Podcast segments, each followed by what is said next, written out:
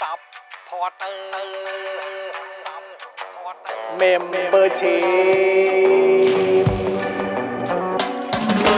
ซัพพอร์เตอร์ซัพพอร์เตอร์ฉันอยากเป็นซัพพอร์เตอร์ซัพพอร์เตอร์ซัพพอร์เตอร์ฉันอยากเป็นซัพพอร์เตอร์กดง่ายๆ แค่กดจอยด้านล่าง หรือว่ากด subscribe ก็ช่วยสมัครกันหน่อยซัพพอร์เตอร์ซัพพอร์เตอร์ฉันอยากเป็นซัพพอร์เตอร์ซัพพอร์เตอร์ซัพพอร์เตอร์ฉันอยากเป็นซัพพอร์เตอร์ซัพพอร์เตอร์ซัพพอร์เตอร์ฉันอยากเป็นซัพพอร์เตอร์ซัพพอร์เตอร์ซัพพอร์เตอร์ฉันอยากเป็นซัพพอร์เตอร์สมัครซัพพอร์เตอร์ Daily t o p i c กกับจอห์นวินยู สวัสดีครับคุณผู้ชมครับ ต้อนรับทุกท่านเข้าสู่ Daily Topics นะครับ ประจำวันที่ 7 กันยายน 2565 นะครับ อยู่กับผมจอห์นวินยูนะครับ จอห์นอิอินะครับผมนะฮะแล้วก็แน่นอนนะครับ วันนี้ต้อนรับนะฮะผู้เอ่อฝ่าน้ำ ท่วมกลับบ้านไปเมื่อค่ำคืนนี้นะครับนะต้อนรับคุณปาล์มดึกๆงานดี สวัสดีครับคุณผู้ชมครับ สวัสดีครับคุณปาล์มครับ สวัสดีครับคุณจอนครับ ครับผมนะฮะยังอยู่ดีเนาะ ยังอยู่ดี โอ ทั้ง เค เอ่อทั้งคนและรถครับ ทั้งคนและรถเลย ทั้งคนและรถ นะ ยังอยู่ ผม ดีครับ นะฮะอ่ะแล้วก็แน่นอนนะครับดูรายการไลฟ์แล้วก็ร่วมจัดรายการเรานะครับ พี่บิวมุกควายนะครับ สวัสดีครับ สวัสดีครับ บิวครั ครับ บ สวัสดี นะฮะ คุณผู้ชมทุกท่านด้วยนะครับ ครับ ค่ำคืนที่ผ่านมาเป็นอย่างไรกันบ้างครับ อัปเดตกันหน่อยฮะ แสดงตัวกันนิดนึง เป็นอย่างไรบ้างเมื่อคืนนี้ได้กลับบ้านกันกี่โมงนะ ดุ ครับ จริงๆฮะ วันนี้ไปทำงานไหม วันนี้ อ่า ไปเรียนไหมนะค ครั รับ บ เพราะว่าอย่างโรงเรียนของลูกๆผมเนี่ย หยุดเนาะ ก็แจ้งมาตั้งแต่เช้าตรู่เลยนะครับ อ่า บอกว่าวันนี้ปิด เพราะว่าโรงเรียนก็น้ำท่วมเหมือนกัน อ่า คือข้างในโรงเรียนก็ท่วมเหมือนกัน ใช่ เพราะฉะนั้นก็อาจจะแบบว่ายากกับการแบบว่าเปิดการเรียนการสอนอะไรแบบนี้นะครับ แล้วก็เห็นเมื่อช่วงบ่ายที่ผ่านมาเนี่ยคุณแก้วเอ่อก็นั่งนั่งรถไปนั่งรถไปเอ่อไปไปที่สตูดิโอสป็อกดัก ครับ แล้วก็อ่าใช้บริการ Grab อืม แล้ว Grab ก็บอกว่ายังมีหลาย ๆ จุดเนี่ยที่เหมือนน้ำยังท่วมขังอยู่ อ่า อะไรแบบนี้นะครับ แล้วก็ผมก็ไม่แน่ใจนะ เพราะว่าคำเอ่อในช่วงช่วงเย็นๆ ก่อนเข้ารายการเนี่ยก็ดูครึ้มๆนะ มาเหมือนจะมาอีก ก็แอบหวาดเสียวเหมือนกันครับ เหมือนเหมือนเหมือนจะมาอีกแล้วอะ เออ เหมือนจะมาอีกแล้วแต่เมื่อวานก็ต้องยอมรับว่าเป็นการตกที่ ผมกับคุณไทนี่ใช้คำว่าตกตกดุมากอะ ใช้ว่าฮันลือโหด ตกแรง อืม และตกไม่หยุด อืม ไม่ได้พักไม่ได้ ครับ อะไรต่างๆ นานากันเลย ก็แบบตกมาหนักมาก สรุปแล้วเมื่อเมื่อวานผมออกจากสตูประมาณทุ่มสิบห้า ใช่ ถึงบ้านตอนสามทุ่มหน่อย ที่ผมตกใจเนี่ยก็คือว่าเอ่อบ้านผมเนี่ยเอ่อคือหมายความว่าสตูเอ่อสตูดิโอที่บ้านเนี่ยเอ่อที่เนี่ยนะครับ ก็คือถ้าถ้าเกิดว่าเลี้ยวขวาออกจากสตูดิโอไปเพื่อไปถึงหน้าปากซอยเนี่ย ๆ ครับ ก็ระยะทางประมาณสักถ้าถามผมน่าจะสัก 400 เมตรมั้ง อ่า 300เมตรเอ้ย300 เมตรประมาณนั้น ใช่ แต่ว่าตอนทุ่ม 15 ที่คุณปาล์มออกไปเนี่ย คุณ เออ ไทนี่ส่งข้อความมาตอนทุ่ม 48 มั้งถ้าเกิดจำไม่ เออ ผิด บอกว่าจอนเรายังไม่ถึงปากซอยเลย คือยังไม่พ้นซอยบ้านจอนเลยนะครับ ผมผมฟังแล้วแบบโอ้โหสยองมากคุณผู้ชม ดูดูจริงๆฮะ แล้วก็เมื่อวานนี้เนี่ยก็ดูไลฟ์ของทางคุณชาชาติ อ่า ซึ่งคุณชาชาติก็มาเดินอยู่ตรงใกล้ๆ ใกล้ๆ ตรง ใช่ ตรงหน้าบ้านผมเนี่ยแหละ อืม เออนะฮะยังคุยกับคุณแก้วอยู่เลยเฮ้ยถ้าเกิดคุณชาชาติเขาเดินมาถึงหน้าปากซอยเราเดินไปหาแกหน่อยไหม เออ อะไรอย่างเงี้ยนะครับแต่ว่าก็คือแกก็เดินมาเอ่อตรงเนี่ยแหละตรงตรงเส้นตรงเส้นเนี้ยตรงหน้าราชภัฏพระนครด้วย แล้วก็โอ้โหยก็ดีใจครับ เพราะว่า อืม คือแกมาแล้วแกก็บอกโอ้ยอะไรเนี่ยทำไมก่อสร้างอะไรกันแบบนี้ทำไมถึงแบบไม่ไม่ค่อยเรื่องของรายละเอียด ความเรียบร้อยอะไรแบบเนี้ย เออ เออแล้วพอฝนตกลงมาหนักแบบนี้ท่วมแบบนี้เนี่ยมันก็มันก็ทำให้ประชาชนเนี่ยสัญจรค่อนข้างลำบากอะไรแบบเนี้ยนะครับ อ่า ก็แบบว่าเราก็ โอ้ขอบคุณมากครับที่แบบว่ามาพูดออกสื่อให้ ขอบพระคุณครับ นะแต่เมื่อวานหนักจริงเมื่อวานหนักจริง เมื่อวานหนักจริง หนั ๆ แล้วก็ จริงเดี๋ยวเดี๋ยวเดี๋ยวรอให้คุณผู้ชมเข้ามาเพิ่มกว่านี้อีกหน่อยละกัน ใช่ นะครับแล้วเดี๋ยวจะเอาเอาคลิปวิดีโอ ใช่ ที่ทางคุณไทนี่แล้วก็แบบพวกภาพนุ่งภาพนิ่งอะไรต่างๆที่เราพอจะมีเนี่ย ครับ นะฮะเดี๋ยวเดี๋ยวจะเอามาให้คุณผู้ชมได้ดูว่าเมื่อคืนที่คุณปาล์มคุณไทนี่เผชิญเนี่ยต้อ ค ง รับ เจอหนักขนาดไหน อ่า เออนะครับ แต่ว่าจริง ๆ แล้วเอ่อคือเมื่อวานน่ะต้องบอกว่าจริง ๆ แล้วมันก็บังเอิญว่าเป็นการตัดสินใจที่ถูกต้องนะ ครับ เพราะว่า โดยปกติแล้วเวลาเกิดเหตุการณ์แบบรถติดอะไรต่างๆนานานั่นนู่นนี่แล้วเราฟรีเราไม่ต้องทำอะไรอ่ะ อืม ผมก็จะตัดสินใจว่าโอเคงั้นเดี๋ยวผมรอให้รถซาก่อน อืม แล้วผมค่อยกลับก็ได้ อ่ะ ถ้าเกิดว่ามาคนเดียว ใช่ ผมก็นั่งอะไรต่างๆนานา ชิล คุณ ไป ไป ก่อน นั่นนู่นนี่อะไรเงี้ย อืม แต่สรุปเมื่อวานน่ะ ครับ การตัดสินใจรีบออกให้เร็วที่สุดอ่ะเป็นการตัดสินใจที่ดีกว่า ครับ เพราะว่ายิ่งนานยิ่งติดมากขึ้น เออ มันไม่ได้ติดน้อยลง ใช่ เพราะน้ำมันก็ท่วมมากขึ้นด้วย ใช่แล้วก็คนก็จะแบบว่าเหมือนแบบทยอยลงมาบนท้องถนนอีกไง ใช่ ใช่ไหมฮะแต่เมื่อวานหนักจริงนะ หนัก คุณผู้ชม มาก เพราะว่าคือแบบมันตั้งแต่เราเริ่มจัดรายการเนอะ ใช่ เออนะครับ ก็ยังก็คือมันก็เริ่มตกตั้งแต่ตอนนั้นแล้ว เกือบ ก่อนหน้า ทั้งวัน นั้นด้วยมั้ง ใช่ เออ เกือบ ใช่ไหม ทั้งวัน ฮะเออแล้วมันลากยาวไปจนถึงกลางคืนเนี่ยมันก็แบบหกเจ็ดชั่วโมงแปดชั่วโมง ผมก็เข้านอนยังตกอยู่เลยอะ เออใช่ ถึง ครับ เข้านอนยังตก ถูก อยู่ ต้ เล อง ยอะ ครับนะฮะคุณสุวิทย์นะฮะทักทายจากลาดลีนะครับฝนกำลังมาเลยนะครับ สวัสดีครับ ชาวราชรีครับ โอ้โห คุณชายผู้ไร้นามบอกว่าเพิ่งดูคลิปคุณเป๋าจบเลยครับ อ่า โอเค คุณพลีสบอกว่าสระบุรีเนี่ย ฝนตกหนักมากครับ มาทั้งฟ้าและฝนด้วย อืมครับผม เมื่อสักครู่นี้ผมก็ตกใจนะ เพราะว่ามีคนแชร์ภาพที่สกอตแลนด์ เออ แล้วก็มีทอร์นาโดฮะ อ๋อเหรอฮะ มีทอร์นาโดเกิดขึ้นที่สกอตแลนด์ครับ คือมันไม่ได้เป็นทอร์นาโดที่ดูดูแบบว่ารุนแรงมากนะ ครับ แต่ว่ามันก็เป็นเรื่องที่ค่อนข้างแปลกที่มีทอร์นาโดเกิดขึ้นที่สกอตแลนด์นะ เออเข้าใจ ใช่ฮะ ใช่ ปกติเราก็ได้ยินแต่แบบอเมริกาอะไรแบบนี้เนอะเออแบบว่าแบบดูหนังทวิสเตอร์อย่างเงี้ย อ่า เอออะไรทอร์นาโดเฮอริเคนไฮส์อะไรประมาณเนี้ย เออเข้าใจปะแต่คือแบบ โลก สก เรา อตแลนด์ อะไร ไม่มีนะ เออ สกอตแลนด์ไม่มีนะ เพราะว่าเขาแบบอืม แต่ตอนเนี้ยมีแล้ว ครับผม เท่าที่เห็นตอนเนี้ย ส มี กอ แล้ ต ว แลนด์มีปีกสกอตครับ ก็ใช่ครับ แต่ไม่มีทอร์นาโดนะ แล้วก็ ทำมีไถึงโผล่มาฮะเนี่ย มีกางเกงกระโปรงที่แบบเขาเรียกว่าอะไรวะ อืม ที่เป็นลายสกอตอ่ะคิ้วคิ้ เอ ว อเออคิด อะไรประมาณนั้นอะ เออเคลต์เหรอ เออ ไม่ไม่ไม่ไม่ไม่รู้ผมอนกัน เออไม่แน่ใจ ใช่ใช่ที่เป็นกระโปรงลายสกอต ใช่ที่เขาจะเป่าปีปุ๊บปี เอ ปุ๊บ อ ปี แล้วคือเขาจะไม่ใส่กางเกงในกันนะ เหรอ เขาคือจริง ๆ มันต้องไม่ใส่นะ เพื่อความ เอ้าก็เคย สบา ดูนี่เปล่าไอ้เอ่อเมลกิฟสันน่ะ อ๋อ เบรฟฮาร์ดอ่ะ เคย ที่กำลังจะสู้แล้วหันหลังแล้ว เปิดได้เลย ตัวให้ดูเลยอ่ะเออ๋อ อนี่ไงเขาจะสุภาพบุรุษชาวสกอต แต่กูว่ามันคงเป็นเรื่องของยุคสมัยด้วยป่ะ ตอนนี้เขาอาจจะอ่ะคิ้วคิ้วคิ้ว คิลต์คิลต์ Kilt คิลต์ใช่ไหม โอเค คิลต์เออนะครับ เออ เออแล้วก็เดี๋ยวเราต้องมีเรื่องอัปเดตจากเมื่อวานด้วยเมื่อวานนี้คำถามจากคุณไทนี่ดีมากนะครั ครับ บ ก็คือพระพระเนี่ยเออเลือกตั้งได้หรือเปล่า ใช่ เออ นะครับ ซึ่งเราก็เออไม่ชัวร์ว่ะ เออ นะครับ ซึ่งพี่โรซี่จริงๆ ก็ส่งเข้ามาบอกแล้วแหละ บอกว่า เออ จริง ๆ แล้วถ้าเข้าใจว่าถ้าเป็นพม่าเนี่ยเลือกได้นะ เลือกเลือกเลือกได้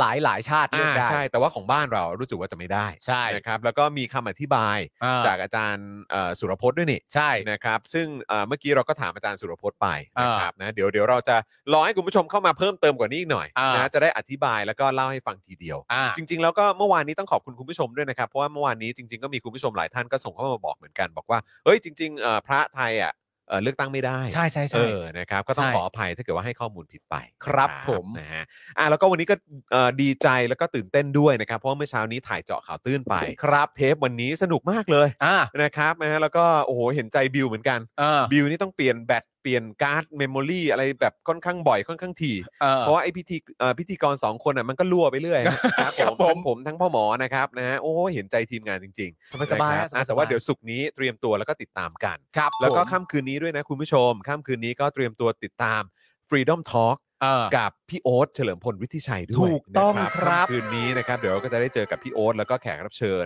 นะครับแล้วก็เรื่องราวของฝั่งเกาหลีกันด้วย อุ้ยสีสันสวยงามมาก เนอะ ลย สีสันสวยงามเนอะ โอ้ย นะครับ น่ารัก เดี๋ยว จังเลย เดี๋ยวอีกสักครู่เดี๋ยวจะมาอัปเดตให้ฟังนะครับ ครับ ว่าวันนี้แขกรับเชิญเป็นใครจะคุยแล้วก็เมาส์กันเรื่องอะไรบ้าง ครับ แต่ว่าอ้อแล้วก็โฟนอินวันนี้นะฮะโฟ ครั น บ อินวันนี้อาจจะค่อนข้างกระชับหน่อยนะค ครั รับบ เดี๋ยวเดี๋ยวเราจะมาอัปเดตอีกทีว่าแขกรับเชิญคือใคร ครับ นะครับค่อนข้างกระชับหน่อยเพราะว่าเอ่อคุยกับทางแขกรับเชิญของเราเนี่ยพอดีมีภารกิจต่อนะครับอาจจะ อ่า ได้คุยกันสั้น ครั ๆ บ นะครับแต่ว่าก็อัปเดตกันนะฮะ อ่า เกี่ยวกับสถานการณ์ในบ้านเมืองเนี่ยแหละ ครับ นะครับอดใจรอนนิดนึงนะครับนะฮะอ่ะแต่ว่าตอนนี้เราขอบคุณสปอนเซอร์ของเรากันก่อนดีกว่าหม ได้เลยครับ ออนะครับ ผม คุณผู้ชมแล้วก็เติมพลังเข้ามาก่อนได้เลยนะครับ คุณผู้ชมผ่านทาง QR Code นี้เลยนะครับ นี่นะครับนะหรือว่าบัญชีกสิกรไทย 0698975539 หรือสแกน QR Code ก็ได้นะครับ คุณผู้ชมครับ ครับ นะแล้วก็ ผม คอมเมนต์กันเข้ามาเยอะจะได้เช็คสถานะการเป็นเมมเบอร์และสปอร์เตอร์กันด้วยนะครับ ครับ อืม ผมเราเริ่มต้นกันเลยนะครับ ที่โทมิเกียวซาครับ ครับ โทมิเกียวซา80 ปี ตำนานความอร่อยนะครับ ไส้แน่นกรุบ ทำมือจานต่อจานนะครับ สั่งได้ที่ Facebook โทมิเกียวซาออฟฟิเชียลนะครับ หรือว่าใครอยู่ใกล้เนี่ยก็ไปกินที่ร้านกันได้ หรือแม้กระทั่งอยู่ไกลแต่อยากกินจริง ๆ นะครับ ก็แนะนำให้เดินทางไปที่ร้านนะครับ เพราะว่าร้านนี่เท่มากนะฮะ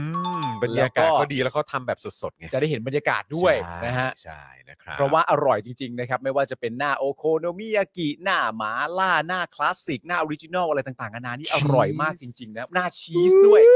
และน้ำซอสนะฮะน้ำซอสนี่ย้ำย้ำให้ตายกันไปเลยฮะว่าแบบ เข้า มัน กับทุกเมนู เข้ากับทุกเมนูและอร่อยมากๆจริง ๆ นะครับ ครับผม ต่อกันที่ตั้งฮกกีครับ ครับ ตั้งฮกกีบะหมี่กวางตุ้งนะครับ อาหารที่นี่เนี่ยนะครับ อุดมไปด้วยดราม่าครับ นอกจากจะอุดมด้วยความอร่อยแล้ว ใช่ นะครับหรือว่าอุดมด้วยรสชาติที่แบบเลิศรสแล้วยัง ถูก อุดม ต้อง ด้วยดราม่าด้วยนะค คือ รับ ดราม่าก็อร่อยอาหารก็อร่อยมากครับ ครับ ต้องใช้ ผม คำพูดอย่างนี้นะครับผม ใช่ อ่าสั่งได้ที่ Facebook ตั้งฮกกี่นั่นเองนะครับห ครับรือว่าไปกินที่ร้านก็ได้นะครับ คุณผู้ชมครับ อร่อยจริง ๆ นะครับบะหมี่หมูกรอบเกี๊ยวทรงเครื่องแล้วก็ยาวไปถึงเครื่องดื่มเลยอร่อยมากๆ คุณผู้ชมครับ แนะนำจริง ๆ นะครับ ครับ ต่อกันที่เดอะมีทแพนครับผมเดอะมีทแพนนะครับ สวรรค์ชั้น 7 ของสายเนื้อ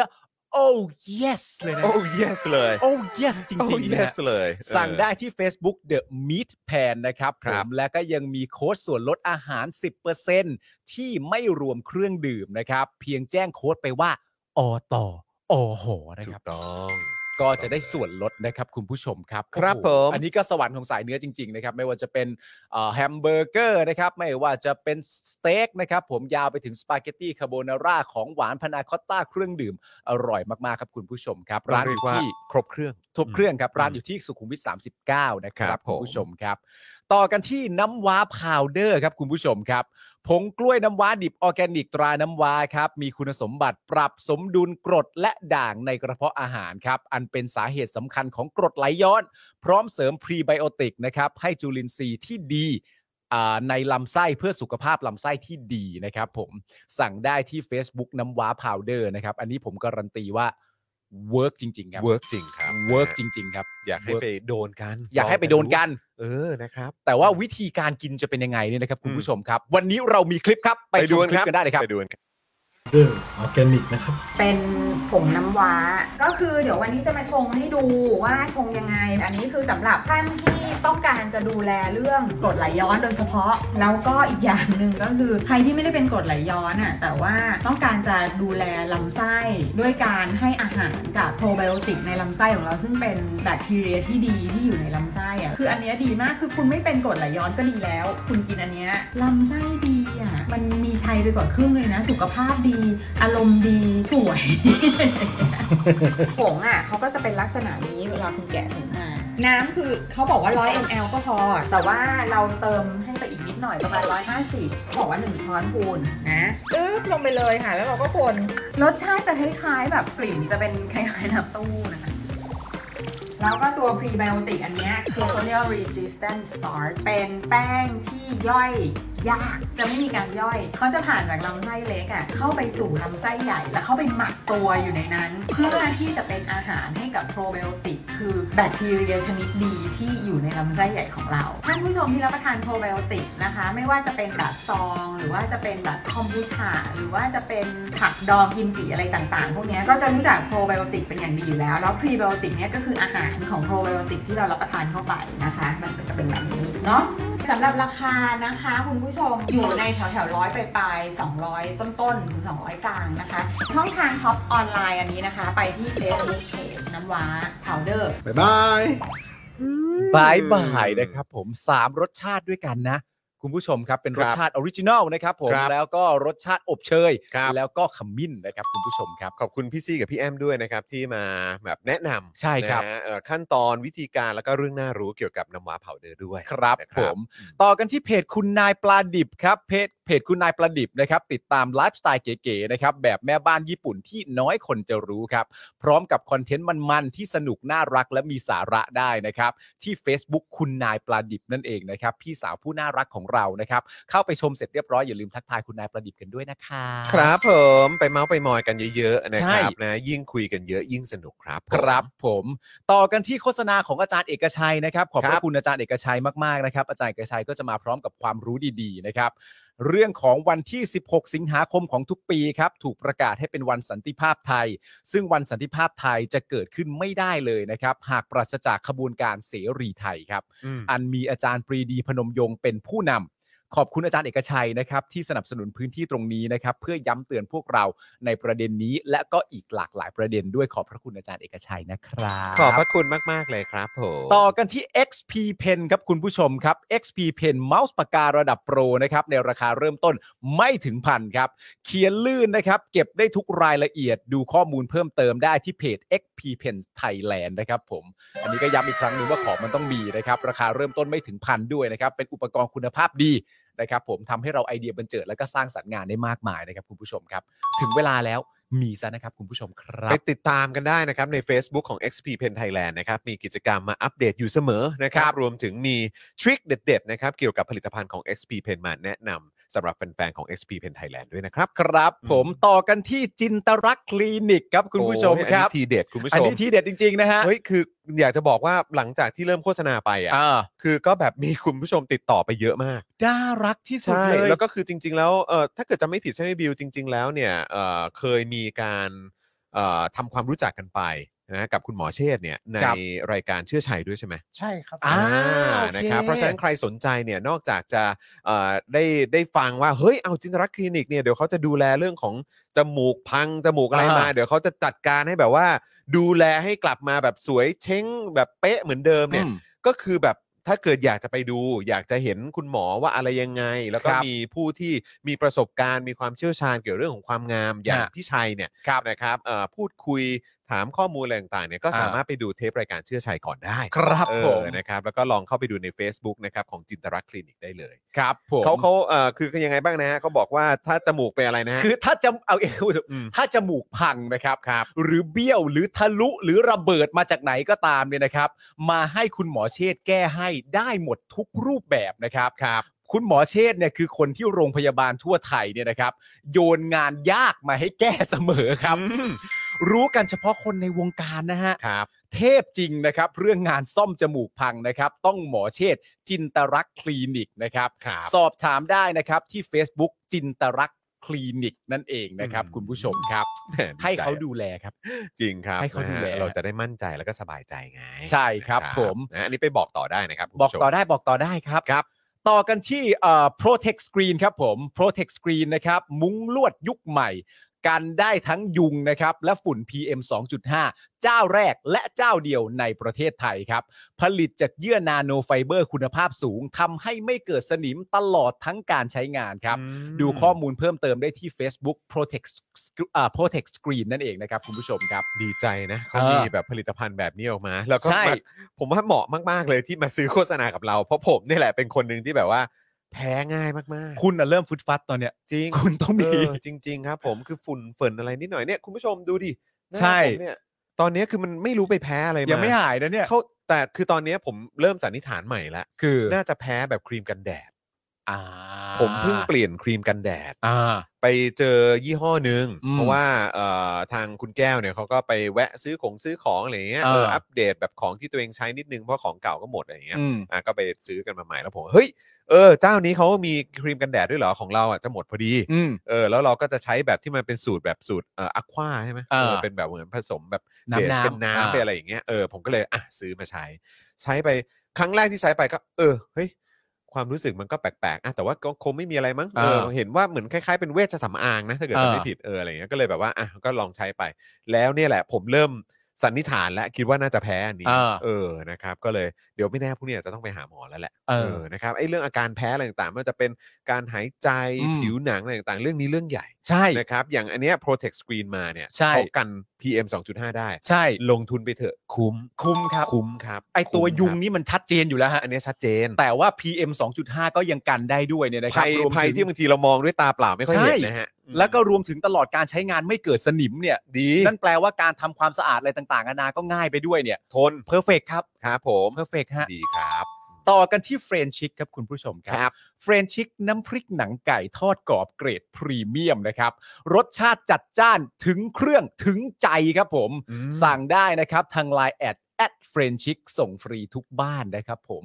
รีบสั่งกันตั้งแต่เนิ่นๆนะครับ ครับ พูดปุ๊บ คุณผู้ชมสามารถสั่งปั๊บ สั่งณตอนนี้เลยก็ได้นะครับ ใช่ สั่งไว้ ะครับ ก่อนแต่เนิ่นๆ เพราะว่าล็อตหนึ่งมาเนี่ยค่อนข้างจะหายไปอย่างรวดเร็วคุณผู้ชมค โด รับ ยปกติแล้วไม่ค่อยเกิน 48 ชั่วโมงครับ ครับผม 3 400 ถุง 3 400ห่อเนี่ยหมด อ่า ภายใน 48 ชั่วโมง ครับ เสมอ ใช่ครับ นะครับนะครับเพราะฉะนั้นก็รีบสั่งกันนะครับล็อตใหม่กำลังจะมาแล้วนะครับ ครับผม ต่อกันที่อันนี้ครับ ตอนนี้นี่เป็นไอเทมที่คุณไทนี่โปรดปรานมากนะครับ แล้วก็จะมาอยู่ในบ้านผมในอีกไม่นานเนี่ยนะครับ อืม ก็คือฮานาทาบะครับคุณผู้ชมครับฮานาทาบะกระดาษชำระละลายน้ำได้จากญี่ปุ่นครับ เทพสุดๆจริง ๆ นะครับ อืม ทิ้งลงโถสุขภัณฑ์ได้เลย ไม่อุดตัน แถมแกนม้วนเนี่ยนะครับ มีกลิ่นหอมช่วยดับกลิ่นในห้องน้ำได้อีกต่างหากนะครับ อืม สั่งได้ที่ Lazada นะครับ ค้นคำว่าห้าหน้าทาบะนะครับผมมีคูปองส่วนลด 20%คุณผู้ชมครับ จนถึงสิ้นเดือนกันยายนนี้นะครับ โอ้โห อืม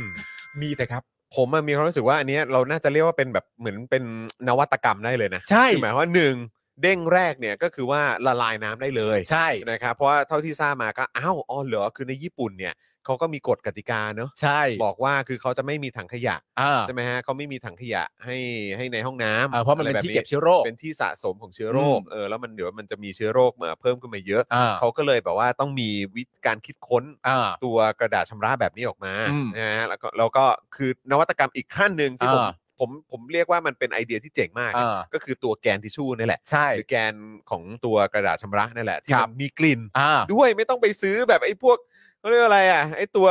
น้ำหอม ดับกลิ่น อ่า น้ำหอมดับกลิ่นในห้องน้ำแยก อ่า ออกมาอีกบางทีแบบอันนึงเนี่ยโอ้ตั้งไว้มันก็ไม่ค่อยสวยฮะ อ่า ห้องน้ำแบบว่าอุตส่าห์แบบดูสะอาดสะอ้านแต่แบบ อ่ามี มีมีเป็นแบบไอ้ตัวเอ่อดับกลิ่นอะไรเงี้ย อ่าม มาตั้งแบบโดดๆอยู่งั้นมันก็ไม่ อ่า เวิร์กไงเอออา แต่นี่คือมันแฝงอยู่ในทิชชู่เนี่ยผม อื ว่าม มันดีมากเลย คือเรามีทิชชู่อะ เออ ที่แกนทิชชู่ส่งกลิ่นหอมตั้งแต่แรกอยู่แล้ว เอออะก็คือก็ชัดแล้วอะ แกะห่อออกมาก็ม หอมแล้วนะหอมแล้ว เออฉีกแบบอ่าเขาเรียกว่าอะไรอ่ะห่อพลาสติกออกมาแล้วก็โอ้โหกลิ่นนี่แบบ ใช่ไหม เด้งโดนจมูกขึ้นมาก็แฮปปี้แล้วครับ ครับผม ครับ คุณผู้ชม ผม ครับเอ่อพื้นที่โฆษณาของเรานี่ยังว่างอยู่เสมอและยังว่างอยู่ตลอดเวลานะครับ ครับ คุณผู้ชมครับลงโฆษณาอะไรก็ได้นะครับ เพื่อสนับสนุนพวกเรานะฮะจะได้อยู่กันไปนานๆนะครับ ครับ โทรมาได้ที่ 0858275918 นะครับผมหรือว่าจะ inbox Facebook Daily Topics มาสอบถามราคามาพูดคุยกันก็ได้นะครับ คุณผู้ชมครับ ขอบพระคุณมากๆนะคะ ใช่แล้วครับผมนะแล้วก็ฝากคืนนี้ด้วยนะครับสำหรับ Freedom Talk นะครับกับพี่โอ๊ตเฉลิมพลฤทธิชัยนั่นเองนะครับ วันนี้เนี่ยจะมาชวนคุณผู้ชมนะครับ พูดคุยนะฮะเกี่ยวกับเรื่องราวข่าวคราวต่างๆ ในวงการ K-POP K-drama แล้วก็ K everything ครับติ่งเนี่ยห้ามพลาดนะครับ แขกรับเชิญ EP 3นะครับก็คือคุณกรกมลลีลาวัชรกุลครับหรือว่าคุณซอฟต์แวร์ครับนะฮะผู้ก่อตั้งนะฮะคอซีรีส์นะครับที่มีคนตามมากกว่า 1.5 ล้านคนครับครับนะฮะเธอจะมาเมาส์มอยเบื้องลึกนะครับของวงการซีรีส์เกาหลีนะครับ พร้อมกับหวีดนักแสดงคนโปรดอย่างกงยู คังดงวอน พักโบกอมเอ่ออิมชีวานนะครับ คิมแทรี แล้วก็กงฮยอจินนะครับนะฮะ ก็พบกันได้คืนนี้นะครับสามทุ่มเป็นต้นไป โอเค นะครั ครับ ก็ฝากคุณผู้ชมไปติดตามนะฮะในเฟซบุ๊กของ Freedom Talk ด้วย เดี๋ยวเราจะแปะลิงก์ไว้ให้นะครับ แล้วก็ช ANNEL ของ Freedom Talk ทาง YouTube ด้วยนะครับหลายท่านบางท่านเนี่ยอาจจะยังหาไม่เจอหรืออะไรแบบนี้นะครับ แนะนำอยากให้ไปกดไลค์กด subscribe กันไว้ก่อนนะครับ เวลามันมีเอ่อคลิปใหม่ขึ้นมา มีเนื้อหาเอ่อเนื้อหาใหม่ขึ้นมาเนี่ย ครับ จะได้เด้งเตือนคุณผู้ชมด้วย อืม แล้วจะได้เอ่อคนอื่นๆเนี่ยจะได้ตามเข้ามาหากันแบบ ครับ ง่ายๆ ได้ง่ายขึ้นด้วย ใช่ นะครับ นะยังไงฝากคุณผู้ชมช่วยไปกดไลค์กด subscribe กันหน่อยนะครับ และผ่านการพูดคุยโดยพี่โอ๊ตนะซึ่งพี่โอ๊ตก็เป็นคนที่คุยสนุกมาก คือ แล้ว มัน นะครับ มันก็จะไม่ใช่แค่การกรี๊ดอย่างเดียวไง แต่เรา ใช่ จะพูดในแง่มุมของการเมืองสังคม วัฒนธรรมประข่าววัติศาสต กระแส ข่าวสาร อ่าก ระแสอะไรต่างๆด้วยนะครับ เพราะฉะนั้นก็น่าจะเป็นอีกขั้นหนึ่งนะฮะของการเอ่อติดตามเรื่องราววงการเกาหลีกัน คุณ นะ ก รับ รกมลมีคนตามมากกว่า 1.5 ล้านคนเลยนะครับ อืม เก่งจริง ๆ เลยนะ ใช่เพราะฉะนั้นคือต้องต้องแบบต้องมีคนแบบเอ่อเขาเรียกว่าอะไรคนติดตามเยอะเพราะมี ใช่ ข้อมูลที่น่าสนใจ ถูก เยอะแน่นอน นะครับ ไปติดตามกันนะครับคุณผู้ชมครับ ครับ นะฮะอ่ะคุณผู้ชมครับเอ่อก่อนที่เราจะไปพูดคุยกับแขกรับเชิญของเรานะครับนะฮะก็คิดว่าน่าจะยังพอมีเวลาไหมเราเราดูเราเราน่าน่าน่าจะยังพอมีเวลาอยู่ งั้นเรา ได้ เรา ครับ ไปไวนิดหนึ่งแล้วกัน อ่าได้ครับ จะได้ให้คุณผู้ชมได้เห็นภาพรวมแบบคร่าวๆก่อน อ่าน นะครับว่าเรื่องราวมันเป็นอย่างไร ได้ นะครับคือเรื่องราวที่เราจะคุยกันในวันนี้นะครับก็คือเปิดหลักฐานโต้คำชี้แจงมีชัย ซึ่งไม่ตรงกับสิ่งที่ระบุไว้ในเอกสารชี้แจงต่อสารรัฐธรรมนูญนะครับ ครับ ปมนายก 8 ปีของประยุทธ์ แล้วก็เดี๋ยวเราก็จะมาดูคำชี้แจงของประยุทธ์ด้วยนะครับแต่ว่าเดี๋ยวไอ้ตรงพาร์ทคำชี้แจงประยุทธ์เนี่ยเดี๋ยวเราจะไว้ก่อน ได้ เราจะพูดถึงดราม่าที่มันเกิดขึ้นในช่วงวัน 2 วันที่ผ่านมา ครับ เกี่ยวกับคุณมีชัยเนี่ยแหละ อ่า นะครับแล้วก็เอกสารการประชุมอะไรต่างๆด้วย ครับ นะครับแล้วก็เดี๋ยวไอ้คำชี้แจงประยุทธ์เนี่ย อ่า ค่อยกลับมาหลังจากคุยกับแขกของเราแล้วกัน คำชี้แจงของประยุทธ์เนี่ยเป็นเป็นอีกประเด็นหนึ่งนั่นเป็นทางทีมกฎหมายของประยุทธ์ ใช่ เดี๋ยวเรามาว่ากันอีกทีหนึ่ง ใช่ครับ นะครับ ผมนะฮะอ่ะคุณผู้ชมครับคือเป็นอย่างนี้ครับหลังจากที่เมื่อวานนะครับสื่อหลายสำนักเนี่ยมีการเผยแพร่เอกสารที่ระบุว่าเป็นความเห็นของมีชัยฤชุพันธ์ที่ส่งถึงประธานสารรัฐธรรมนูญครับนะฮะเพื่อชี้แจงเรื่องวาระการดำรงตำแหน่งนายก 8 ปีของประยุทธ์ ครับ โดยเป็นเอกสาร 3 แผ่นครับ ครับ ที่ให้ความเห็นไว้ 4 ข้อโดยสรุปนะครับ ก็คือ รัฐธรรมนูญฉบับปัจจุบันมีผลบังคับใช้ 6 เมษายน 60 ครับ ไม่อาจมีผลไปถึงการใดก่อนหน้าได้ อืม บทบัญญัติเกี่ยวกับคอรมอมุ่งหมายจะใช้กับคอรมอที่มาจากการเลือกตั้งทั่วไปตามรัฐธรรมนูญปี 60 ครับ แต่เมื่อการบริหารไม่อาจว่างเว้นได้ จึงมีบทเฉพาะการเพื่อกำหนดให้การบริหารราชการแผ่นดิน สามารถดำเนินต่อไปได้โดยไม่ติดขัด จึงเป็นที่มาของการบัญญัติมาตรา 264 ที่กำหนดให้คอรมอที่บริหารอยู่ก่อนวันประกาศใช้รัฐธรรมนูญปี 60 เป็นคอรมอตามบทบัญญัติของรัฐธรรมนูญนี้ อืม จนกว่าคอรมอที่ตั้งขึ้นใหม่จะรับหน้าที่ ครับ ซึ่งผลของมาตรา 264 คอรมอรวมถึงนายกรัฐมนตรีที่ดำรงตำแหน่งอยู่เฉพาะในวันก่อนวันประกาศใช้รัฐธรรมนูญปี 60 จึงเป็นคอรมอตามรัฐธรรมนูญปี 60 ตั้งแต่วันที่บังคับใช้ก็คือ 6 เมษา60 และให้เริ่มนับการเป็นนายกตั้งแต่ 6 เมษา60 ครับ คือ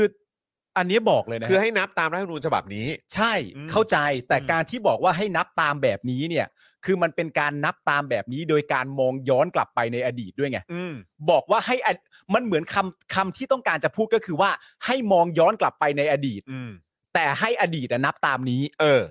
ซึ่งยังไงก็ฟังดูแปลกฮะ แล้วเราก็มีความรู้สึกว่า อ้าว ก็คือ แต่ในอดีตตอนนั้นก็คือเป็นนายกใช่ไหม ใช่ เออแล้วก็อ่ะพอถ้าบอกว่าจะนับตั้งแต่ 60 แล้วเป็นนายกอ่ะก็ก็อันนี้ก็เป็นนายกด้วยไง เออ แต่ถ้าโดยทั้งหมดเนี่ยห้ามเป็นนายกเกิน 8 ปีอ่ะ ใช่ งั้นก็ต้องนับไอ้ตอนนั้นที่เป็นนายกด้วยหรือเปล่า ถูก มันไม่ได้เกี่ยวว่าจะเป็นรัฐธรรมนูญฉบับไหน ไม่เกี่ยวนะว่าจะแบบไหนไม่เกี่ยวกับว่า เออ จะเป็นบทเฉพาะการหรือไม่เฉพาะการ เออ เป็นนายกตามบทบัญญัติเฉพาะการอะไรต่างๆกันานามันไม่เกี่ยว อ่ะ เพราะรัฐธรรมนูญมันเขียนไว้อย่างชัดเจนอยู่แล้วว่า 8 ปีต่อเนื่องหรือไม่ต่อเนื่องก็ช่าง อืม มันก็ คือแค่ว่าอยู่ในตำแหน่งนายกอะครับ ใช่ อืม แต่อย่างที่ผมบอกไปคือมันน่างงมากว่าคือถ้าพูดมาตรง อืม ๆว่าให้ใช้ตามรัฐธรรมนูญนี้มาอ่ะมันโอเคมันก็แปลว่าเป็นเช่นนั้น แต่มันเหมือนการพูดแบบนี้แล้วเหมือนพูดต่อว่า เพราะฉะนั้นใด ๆ ในอดีตที่เป็นนายกอยู่แล้วเนี่ย ให้มานับเริ่มต้นกันตรงนี้นะ เออ อันเนี้ยมันฟังไม่ได้ฮะ เออ เออ แต่ว่าก็เดี๋ยวต้องมาดูกันครับนะฮะว่าว่ามันอย่างไรยังมันยังไม่จบครับ นอกจากนี้นะครับมีชัยก็ระบุถึงรายงานการประชุมของคณะกรรมการร่างรัฐธรรมนูญครั้งที่ 500 ครับการประชุมครั้งที่ 500 นะครับ ว่าในส่วนที่เกี่ยวกับคำกล่าวของตนเองที่ระบุถึงการนับวาระนายก ให้นับรวมที่อยู่ปฏิบัติหน้าที่ก่อนที่รัฐธรรมนูญปี 60บังคับใช้ เป็นการจดรายงานที่ไม่ครบถ้วนครับ นะฮะ คุณมีชัยบอกว่าเป็นการจดรายงานที่ไม่ครบถ้วน คือตามตามที่เขามีการรายงานออกมานะเขา ครับ ว่าอย่างนี้นะ อืม เป็นการสรุปตามความเข้าใจของผู้โจทย์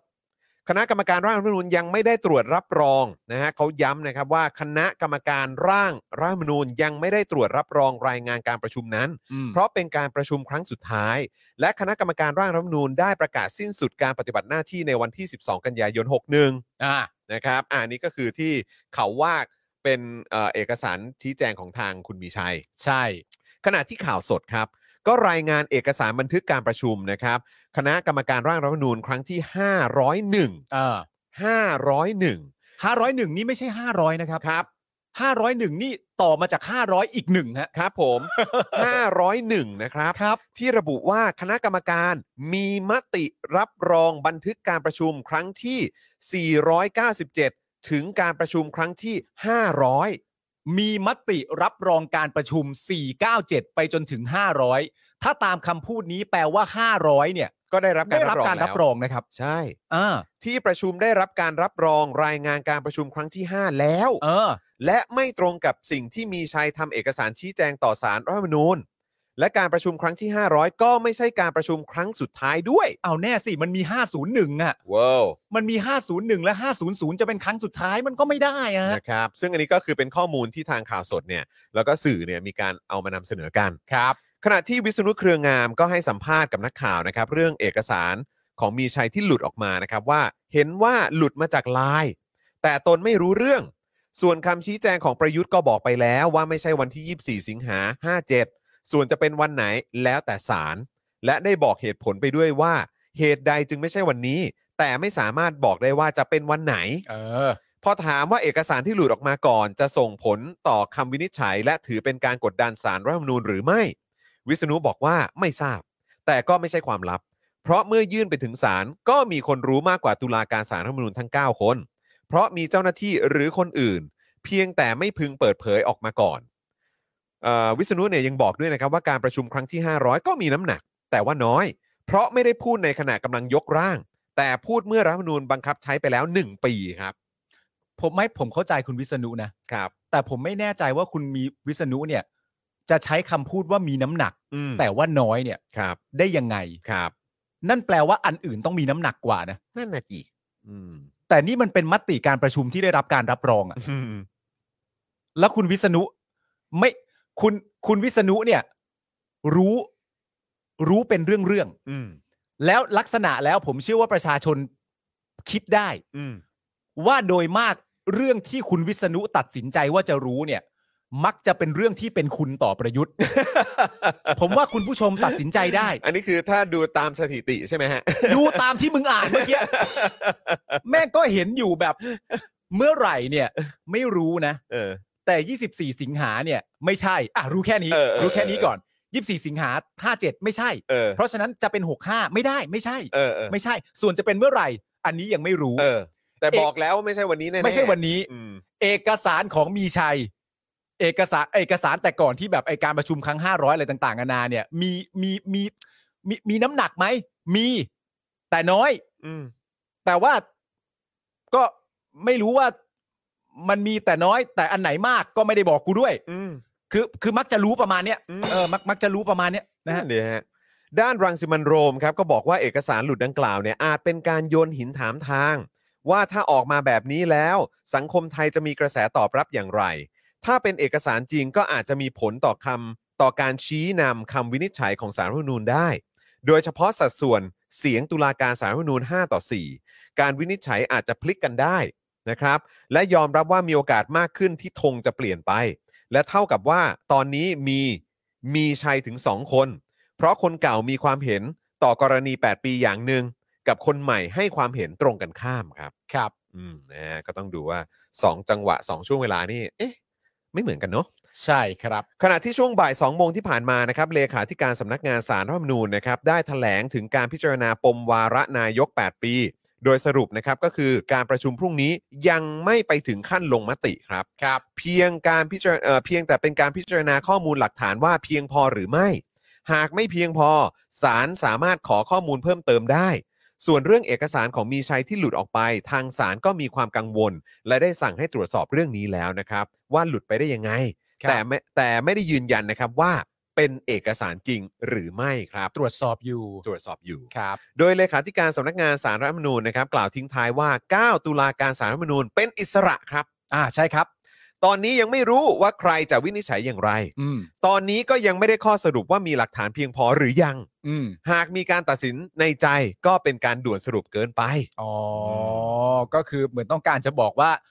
ไม่ได้มีคำตัดสินอยู่แล้วในใจ อืม เดี๋ยวดูเอกสารก่อน ครับ คำถามสำคัญที่ผมอยากจะถามคุณผู้ชมครับ หลังจากที่เราอ่านมาทั้งหมดเนี่ย ครับ คุณผู้ชมคุณผู้ชมมีความรู้สึกว่าเอกสารเหล่าเนี้ย อืม หลุดออกมาไหมครับ อืม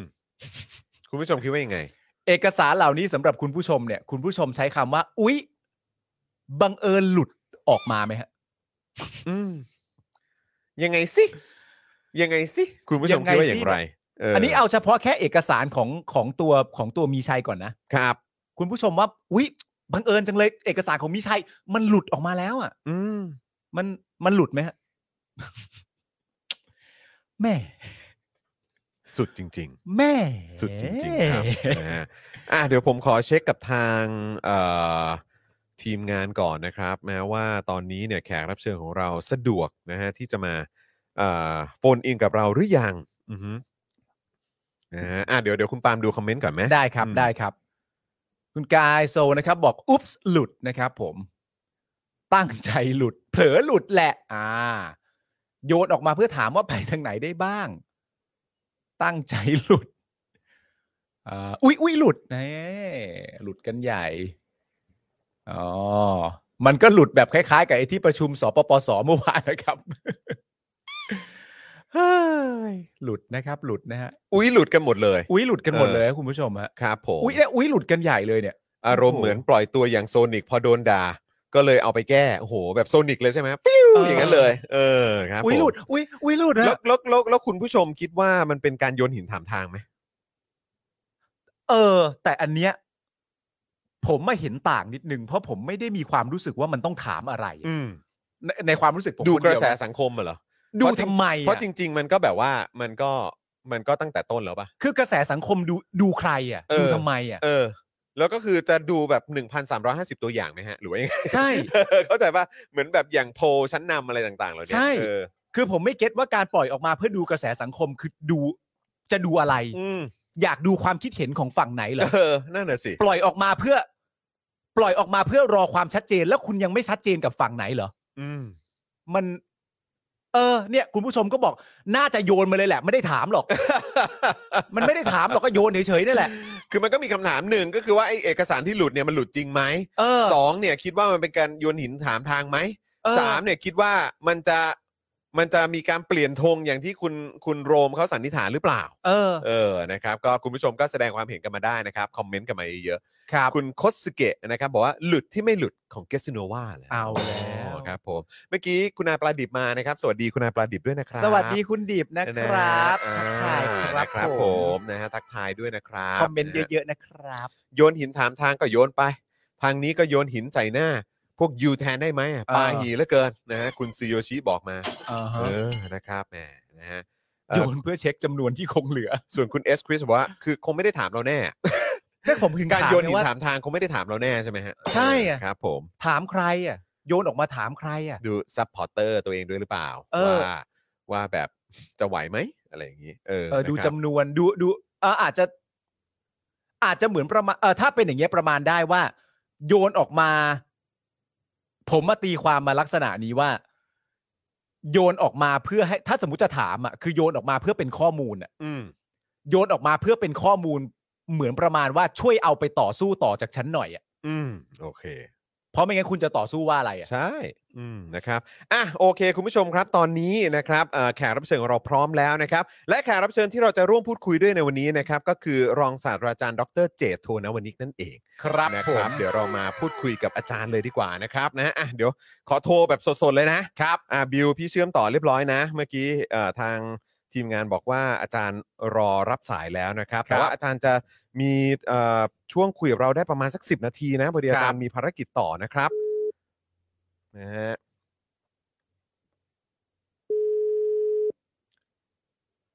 ไม่ได้เจออาจารย์นานแล้ว ครับ อืม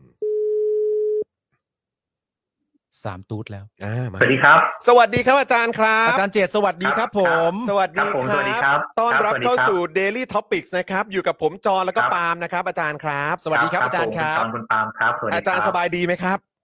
สบายดีครับทั้งสองท่านสบายดีนะครับ สบายดีครับ สบายดีครับ ไม่ได้เจออาจารย์มา ผมว่าน่าจะเป็นปีแล้วปะเนี่ย อ่า เออคราวที่แล้ว ครับ ผ ผม ม เจออาจารย์ตั้งแต่ตอนไทย PBS นู่นเลย ครับ เออ ผม นะครับ ครับ นะฮะอ่ะช่วงนี้อาจารย์ก็ต้องเดินสายสัมภาษณ์เยอะหน่อยนะครับนะเห็น เห็นวัน ครับ ก่อนก็ยังสัมภาษณ์กับคุณดนายอยู่เลย ครับ เออนะครับ อ๋อครับครับ อาจารย์ครับเอ่อต้องถามอาจารย์ก่อน เพราะว่าช่วงนี้เอ่อเขาว่ามีเอกสารหลุดกันออกมา ครับ นะฮะแล้วก็มันก็มีเอ่อมันมีเขาเรียกว่ากระแสในสังคมด้วยแหละ ซึ่ง ใช่ เราก็เลยรู้สึกว่า คิดว่าลองถามอาจารย์เจตดูดีกว่า ว่า ครับ อาจารย์มีความคิดเห็นว่าอย่างไร ฮะ นะครับ คือคือผมผมคิดว่าอาจารย์น่าน่าจะพอได้ได้ทราบเรื่องของข่าวว่ามีเอกสารหลุดมาคำชี้แจง ครับ จากทางอาจารย์เอ่ คอรับ อาจารย์มีชัย ครับ ด้วยใช่ไหมครับ อาจารย์พอจะทราบอยู่ ครับ ใช่ไหมฮะ เออ ท นะ ราบ ฮะ ครับ แต่ว่าคืออ อืม ผ ผมก็ไม่ทราบว่ามันเป็นเอกสารจริงหรือว่าเอกสารเท็จ ใช่ ยังไง ใช่ คือเรื่องนี้ นะครับ เราก็ยังเราก็ยั ครั ง บ ดูกันอยู่ เอาเออ ใช่ เอาเอาเอาเป็นว่าเราคุยกันในแง่ของว่ายังอยู่ในขั้นตอนการสันนิษฐานกันอยู่เนาะ า เออ นะครับ งั้น ครับ ผมผม ครั ถา บ มอาจารย์ ใช่ นิดนึงครับ คือ คือเอ่อในมุมมองของอาจารย์ครับ คือ อาจารย์มีชัยเนี่ยบอกว่าการบันทึกการประชุมครั้งที่ 500 เนี่ย มันยังไม่ได้รับการรับรอง แต่ว่าคือมันมีข่าวออกมาอีก ก็คือมีเอกสารออกมาอีก บอกว่า เฮ้ย ครับ มีเอกสารการประชุมที่5ที่ 501 ออกมา บอกว่ารับรอง ครับ การประชุมครั้งที่ 497 ถึง 500 แล้วนะครับ ครับ เพราะ ครั ฉะ บ นั้นเอ่อแบบนี้เนี่ย เราเอ่อถ้า ถ้าสมมติว่าเป็นเอกสารจริงแล้วกัน สมมติเอ่อเป็นสันนิษฐานนะ คือ ครับ บันทึกการประชุมครั้งที่ 500 เนี่ย มันจะมีผลกับการรับรองนี้ไหมครับ อย่างนี้ครับคือเอ่อเวลาที่รับรองรายงานการประชุมเนี่ยนะครับ คือเนื่องจากว่าในการรับรองรายงานการประชุมเนี่ย เวลาที่รับรองไปแล้วนะครับ มันยังมีกระบวนการอีกกระบวนการหนึ่ง ครับ คือกระบวนการในการตรวจสอบในบรรดาสิ่งทั้งหลายที่รับรองไป อืม นะครับคเพรั ราะ บ ว่าทีมที่เป็นทีมตรวจสอบเนี่ย ก็คือต้องพูดคุยกัน ครับ นะครับ ว่าเออท่านพอมีเวลาไหม ครับ ถ้าท่านพอมีเวลาเนี่ยแบ่งๆกันไป คนละสักสิบประชุมยี่สิบประชุมอะไรเงี้ยนะครับ อืม ครับ แล้วก็ลองไปไล่ดู ซึ่งเวลาไปไล่ดูเนี่ย ถ้าหากว่ามีประเด็นอะไรที่คิดว่าอาจจะยังเขียนไม่สมบูรณ์นะหรือว่าอาจจะติดขัดอยู่เนี่ย อาจจะต้องเอาเทปมาฟัง หรือว่าอาจจะต้องให้ฝ่ายเลขาเนี่ยไปดำเนินการใหม่ เพราะฉะนั้นการรับรองงานงานประชุมอาจจะเกิดขึ้น อืม แต่มันเป็นการรับรองในสิ่งที่ได้มีการอภิปราย หรือได้มีการพูดหรือได้มีมติกันไปในคราวก่อน ครับ ๆ แต่ก็ไม่ได้แปลว่าทุกสิ่งทุกอย่างจะถูกต้องหมด อืม นะครับ เพราะว่าเวลาเรารับรองงานงานประชุมเนี่ยลองนึกอย่างนี้นะครับ เวลามีการประชุมอะไรก็แล้วแต่ ประธานในที่ประชุมก็มักจะบอกว่าเอาอย่างนี้นะครับ ถ้าเกิดท่านใดมีรายละเอียดเพิ่มเติม หรือว่าท่านมีอะไรที่จะต้องแก้ไขอีก อืม ขอให้ส่งไปที่ฝ่ายเลขา แล้วเมื่อฝ่ายเลขาดำเนินการแล้วเสร็จ ฝ่ายเลขาก็ให้มาแจ้งอีกทีหนึ่ง ครับ เพราะฉะนั้นมันเป็นไปได้ครับที่ว่ามันจะมีกรณีที่ เอ่อมันอาจจะยังไม่สมบูรณ์ ครับ อันที่สองก็คือว่ามันเป็นไปได้อยู่ที่ว่าแม้กระทั่งว่าจะเช็คยังไงก็แล้วแต่เนี่ย ขี่รอดตาช้างห่างรอดตาเลน อืม อาจจะเป็นไปได้นะ โอ้โห ที่ อืม มันมีกรณีที่มันอาจจะมีถ้อยคำผิดเพี้ยนอะไรพวกเนี้ย อืม นะ ซึ่งอันนั้นเนี่ยมันมันอาจจะเกิดขึ้นได้กับอีกอย่างหนึงคือว่าไม่ใช่มติจดเป็นมติเป็นมติไม่ได้จดเป็นมตินะครับ อันเนี้ยรอดหูรอดตามันจะพอมีบ้างแต่ท้ายที่สุดเนี่ยมันต้องเคลียร์สิ่งเหล่านี้ อืม นะครับว่าเออทั้งหมดเนี่ยมันคืออะไร อืม ครับ อืม คือ การประชุมหลาย ๆ ร้อยครั้งเนี่ย อืม มันเกิดขึ้นได้ อืม การประชุมคณะรัฐมนตรีเนี่ยนะครับ มีหลุดรอดอยู่เสมอ ซึ่งอันเนี้ยไม่ได้จะแก้ตัวอะไร แต่ต้องระวัง ครับ อันนี้จริงเพราะอะไรครับ เพราะถ้ามันไม่มีประเด็นอะไรนะครับ เรื่องนี้มันก็จะกลายเป็นการประชุมหนึ่งครั้ง อืม ครับ แล้วมันก็ผ่านไปของมันถูกไหมครับ อืม อืม แต่ถ้ามันมีประเด็นแบบนี้ปั๊บแล้วมันกลายเป็นประเด็นที่เป็นเรื่องสำคัญของบ้านเมืองเลย ครับ อืม มันจะเป็นอย่างนี้แหละ ตกลงท่านมีมติหรือท่านอภิปราย อืมอืม ตกลงที่จดบันทึกกันไว้ตรวจสอบดีหรือยัง อืม ถ้าไปเอาเทปมาถอดมันจะเป็นเช่นเดียวกันหรือไม่ อืม ทีมที่เป็นทีมในการอ่านเนี่ย อืม ปล่อยหลุดรอดออกมา โดยที่ไม่ได้พิจารณาให้ดีหรือไม่ มันจะมีประเด็นปัญหาหมดเลย อืม นะครับแล้วมันจะเกิดการโทษกันไปโทษกันมาได้ซึ่งอันนี้ไม่ค่อยดีหรอก อืม นะครับ ใช่ มันมันมันมันจะทำให้เกิดความคลางแคลงทั้งในหมู่ผู้ทำงานด้วยกัน ครับ ครับ และในบรรดาสาธารณชนทั้งหลายเพราะฉะนั้น อืม อันนี้ถ้าถามผมเนี่ยนะครับ ในฐานะที่อยู่ภายใต้กลไกนี้นะครับ คือคณะกรรมการร่างรัฐธรรมนูญในฐานะเป็นที่ปรึกษาเนี่ย ครับ แล้วก็อยู่ในกลไกอื่นๆด้วยเนี่ย มันมีโอกาสเป็นไปได้ครับ ที่มันอาจจะยังมีความไม่สมบูรณ์อยู่ อันนี้ก็ต้องก็ ก็คือห ก็ มายความว่าก็คือต้องยอมรับความเป็นจริงว่าอาจ ต้องยอมรับ าจ ค มี วามเป็น เกิ จ ด ริงอัน ขึ้ นั้นนใช่ ได้ ต้องยอมรับความเป็นจริงมันอาจมีเกิดขึ้นได้ที่ยังไม่สมบูรณ์ใช่ งั้นงั้น นะครับ งั้นงั้นถามต่อนิดนึงครับงั้นงั้นด้วยด้วยความที่เหมือนการประชุมครั้งเนี้ยไอ้ครั้งที่ห้าร้อยห้าร้อยหนึ่งหรืออะไรก็ตามเนี่ ค ย รับ รับ คือมันก็มันก็ผ่านมานานแล้วใช่ไหมครับ ครับ เออมันผ่านมานานแล้วคือแปลว่าณช่วงเวลาที่ผ่านมาเนี่ยก็คือถ้าเกิดมันไม่เกิดเรื่องอะไรก็จะไม่ได้มีการกลับไปตรวจสอบตรวจทานกันใช่ไหมฮะหรือว่ายังไงฮะในในเอ่ออันนี้ถาม เพราะเรา อันนั้น ผม เป็น ผม ปด้ ไม่รู้ว่าเทค อันนั้น เทค เป็น เทคไปได้ นิคมันเป็นยังไง ถ้าพูดกันตรงๆอันนั้น เออ ถ้าพูดกันตรงๆเป็นไปได้ครับ อืม ในการประชุมทั้งหลายเนี่ยมันมีโอกาสที่จะเป็นอย่างนี้ได้นะครับ แต่ท้ายที่สุดเนี่ยมันจะมีอีกสองส่วนที่ใช้ในการตรวจสอบ ครับ นะครับหนึ่งคือไอ้บันทึก อืม มีบันทึกเป็นบันทึกเสียง อืมอ่า นะ นะครับ แต่ว่าเนี้ยมันจะไม่ได้เปิดเผย ครับ นะคครับ รับ ครับ สองก็คือว่าชาววันเลขครับ อืม ชาววันเลขเนี่ยส่วนใหญ่เนี่ย ก็ เขา คือก็คือเป็น ส่วน trans ละเอียด อ่า มาก trans transcript ใช่ไหมฮะ transcript อ่าครับ ใช่ ผม transcription เนี่ยนะครับ อืม เออถ้าใครเคยได้ฟังหรือว่าใครเคยได้ดูนะครับ ถ้าฟังไอตัวที่เป็นเทปเนี่ยมันจะมีเสียงหมด อืม เออท่านประธานครับผมอ่าผมผมก็เออ อย่างเงี้ยมันจะมีอย่างเงี้ยด้วย อ่า ครับ อ่าอ่า ครั รับ ชาววันเลขเขาจะจดได้ดีมากนะครับ คือละเอียดมากแม้ ใช่ถ้าท่านอ่าน คือแม้กระทั่งการออกเสียง ถูก ต้อง เออ ถ้าท่านอ่านชาววันเลขออกนะท่าน ฮะ เคยดูภาพยนตร์อย่างนี้ไหม ครับ ภาพยนตร์ที่เวลาเขาแปล จากฝรั่งเป็นฝรั่งอะ อ่าค ค รั รั บบ ผม แล้วตัวละครถอนหายใจเขาจะวงเล็บไว้ว่าถอนหายใจ อ่าอ่าอ่าอ่าอ่าครับ อ่ะ อ่า สูดลมหายใจเข้าลึกๆเขาก็จะเขียน ว่าสูดลมหายใจเข้าลึกๆหน่อย ครับ อ๋อคือแบบเหมือน เออ อธิทำไมเลขจะเป็น บา แบบนั้ ย น กิริยาตอนนั้นเลยถูกต้งอธิบาย เอ เล อ ยเพราะฉะนั้นถ้าเอาจะเอาละเอียดจริง ๆ เลยเนี่ยนะครับ ฮะ แต่ว่าเขาไม่ได้เป็นที่เปิดเผยนะ ชาวเลขเนี่ย ฮะ หายหายอย่างที่ผมบอกถอนหายใจหายใจลึกอะไรมีหมดอะ ฮะฮะฮะ ครับ เพราะฉะนั้น อืม ถ้าจะเอาแบบขั้นนั้นจริง สมมุตินะว่าสารรัฐธรรมนูญท่านบอกเอามาฟังดิ อืม คลานแคลนห้าร้อยห้าร้อยหนึ่งเนี่ย อืม เอาเทปส่งมา เอาชาวเลขส่งมาเป็นไปได้ครับ อืม แต่ว่าท่านอาจจะไม่เปิดเผย อืม แต่ชาวเลขนี่ก็ต้องส่งคนไปอ่านให้นะครับ อ่า ครับ เพราะชาวเลขมันไม่ใช่เป็นภาษาบ้านๆอย่างเราทำเราใช้กันนะ ฮะ ครับ ชาว ผม เลขเป็นภาษาเฉพาะครับ เออเออ ครับ แล้วแล้วเออเอองั้นอันนี้ผมถามด้วยได้ไหมครับว่าแล้วแล้วไอ้ในการประชุมไม่ห้าร้อยห้าร้อยหนึ่งเนี่ย อืม อาจารย์เจตอยู่ในนั้นด้วยไหมฮะ คือผมเนี่ยจำไม่ได้จริง เอ ๆห้า อ ร้อยเนี่ยจำไม่ได้จริงๆ ครับ นะ เพราะว่ามาประชุมกันเยอะใช่ไหมฮะเออ นะห้าร้อยหนึ่งเนี่ยเป็นไปได้ แต่ว่าผมเรียนอย่างนี้ครับว่า ส่วนใหญ่ในตอนท้าย อืม ๆ คือหลังจากที่จบกฎหมายลูกหมดแล้ว อืม เนื่องจากว่าตอนที่กฎหมายลูกเนี่ย ผมก็จะถูกส่งไปเป็นกรรมาธิการในหลายฉบับ ครับ ครับ อันนี้ก็คือเป็นกรรมการเท่ากับทุก ๆ ท่านที่อยู่ในกรรมาในในกรรมาธิการนั้นเลย ครับ นะไม่ได้เป็นที่ปรึกษาเหมือนอยู่ในร่าง อืมอืม มันก็จะทำงานแบบเยอะเพราะว่ามันมีหลายฉบับติดฉบับครับเราไม่ได้เป็นกรรมาธิการหมดทุกทุกฉบับนะ ครับ แต่ต้องไปอภิปรายกับเขาต้องไปชี้แจงต้องไปแล้วสุดท้ายเข้าไปสภานิติบัญญัติแห่งชาติ อืม ครับ อืม พอหมดงานพวกนั้นแล้วเนี่ย ที่เหลือส่วนใหญ่จะเป็นการเคลียร์ อืม สิ่ง ครับ ที่อาจจะยังคงค้างค้างๆอยู่ อืม นะครับ บางทีก็เป็นการสนทนาธรรมเพื่อทำความเข้าใจครับ ครับ ว่าสิ่งที่เขียนเขียนๆกันไปเนี่ยเป็นยังไง บางทีเราก็ไปทำงานอื่นบ้างอันนี้ต้องยอมรับนะครัอืบมครับ อาจจะไม่ได้เข้าบ้างครับ ครับครับเออนะฮะอาจารย์ครับแล้วแบบนี้เนี่ยถ้าถ้าถ้าเกิดว่าของฝั่งเอ่อที่ที่เอกสารที่บอกว่าหลุดออกมาเป็นของคุณมีชัยเนี่ยแบบนี้มันน่าจะเป็นบวกหรือเป็นลบกับทางคุณประยุทธ์มากกว่าฮะ อันนี้จากมุมมองของ คือ ของ คือเรีย ข น อง อ อา ย่างนี้ จาร ครับ ย์ เออ ถ้าพิจารณาตัวเอกสารและโดยตัวเนื้อหานะครับ มันก็ไม่เป็นบวกเป็นลบที่มันหลุดออกมา อืม นะครับ อืม ก็เรียนอย่างนี้ ว่าเอาละที่ว่ากันไปครั้งที่ห้าร้อยครั้งที่ห้าร้อยหนึ่งเนี่ยศาล ครับ ท่านเอามาพิจารณาเนี่ยแหละ ครับ ครับ แต่ถามว่าน้ำหนักมันอยู่ที่ตรงไหน มันเป็นน้ำหนักของการอภิปราย แม้จะเป็นประธานเป็นรองประธานก็ตามมันก็คือการอภิปราย อืม ครับ อืม ไม่มีมติ อืม นะครับ มีการเขียนจุดมุ่งหมาย เพราะฉะนั้นสิ่งที่จะเป็นน้ำหนักก็คือจุดมุ่งหมาย อืม ท้ายที่สุดเนี่ยพอให้ทำเอกสาร ประธานคงจะได้ไปประมวลว่าในบรรดาสิ่งที่พูดกัน และเป็นเจตนาของผู้ร่างที่เกี่ยวกับมาตรา 158 170 264 อะไรก็แล้วแต่เนี่ยนะครับ ครับ มันคืออะไรและท่านเขียนส่งมา อันเนี้ยจะมีน้ำหนักมากกว่าไอ้ที่พูดพูดๆกัน ครับ อื ที่มันไม่ได้เป็นมติ ครับ ที่ไม่ได้เขียนในจุดมุ่งหมาย อืม แต่ท้ายที่สุดอยู่ที่สารรัฐธรรมนูญครับ ว่า ครับ สารรัฐธรรมนูญท่านฟังว่า เออไอตอนคุยกันตอนนู้น มันน่าจะมีอะไรที่มันมากไปกว่า ที่เขียนส่งมาไหม อืม ครับ อืม แม้ว่าที่คุยคุยกันเนี่ย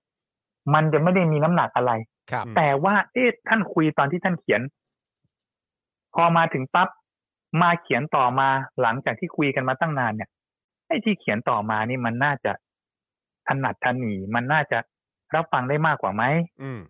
ก็เป็นไปได้แล้วแต่สารรัฐธรรมนูญท่านถูกไหมครับ อืม การหลุดออกมามันอาจจะทำให้มันเกิดภาวะการในสังคม อืม ที่เป็นแรงกดดัน ครับ ครับ ที่เป็นความคลางแคลง อืม ที่เป็นชนวนว่าเฮ้ยตกลงแล้วสารรัฐธรรมนูญมีคน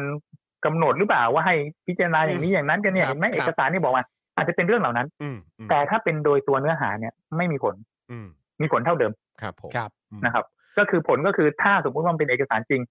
ผลก็คือว่าสิ่งที่ประธานชัยส่งไปคือปี 60 อืม ครับ ผลก็มีเท่านั้นสารรัฐธรรมนูญจะพิจารณาว่าเป็นยังไงก็ก็ตามสารรัฐธรรมนูญอยู่ดี คือคุณคุณมีชัยเนี่ยบอกว่าเหมือนการประชุมก็คือมันสิ้นสุดที่ที่เอ่อครั้งที่ห้าร้อยใช่ไหมครับ ครับ เออ แต่เห็นเมื่อ เป็นไปได้เป็นไปได้ครับเพราะอย่างนี้ คือแต่ละคราวเวลาประชุมแล้วเนี่ยนะครับ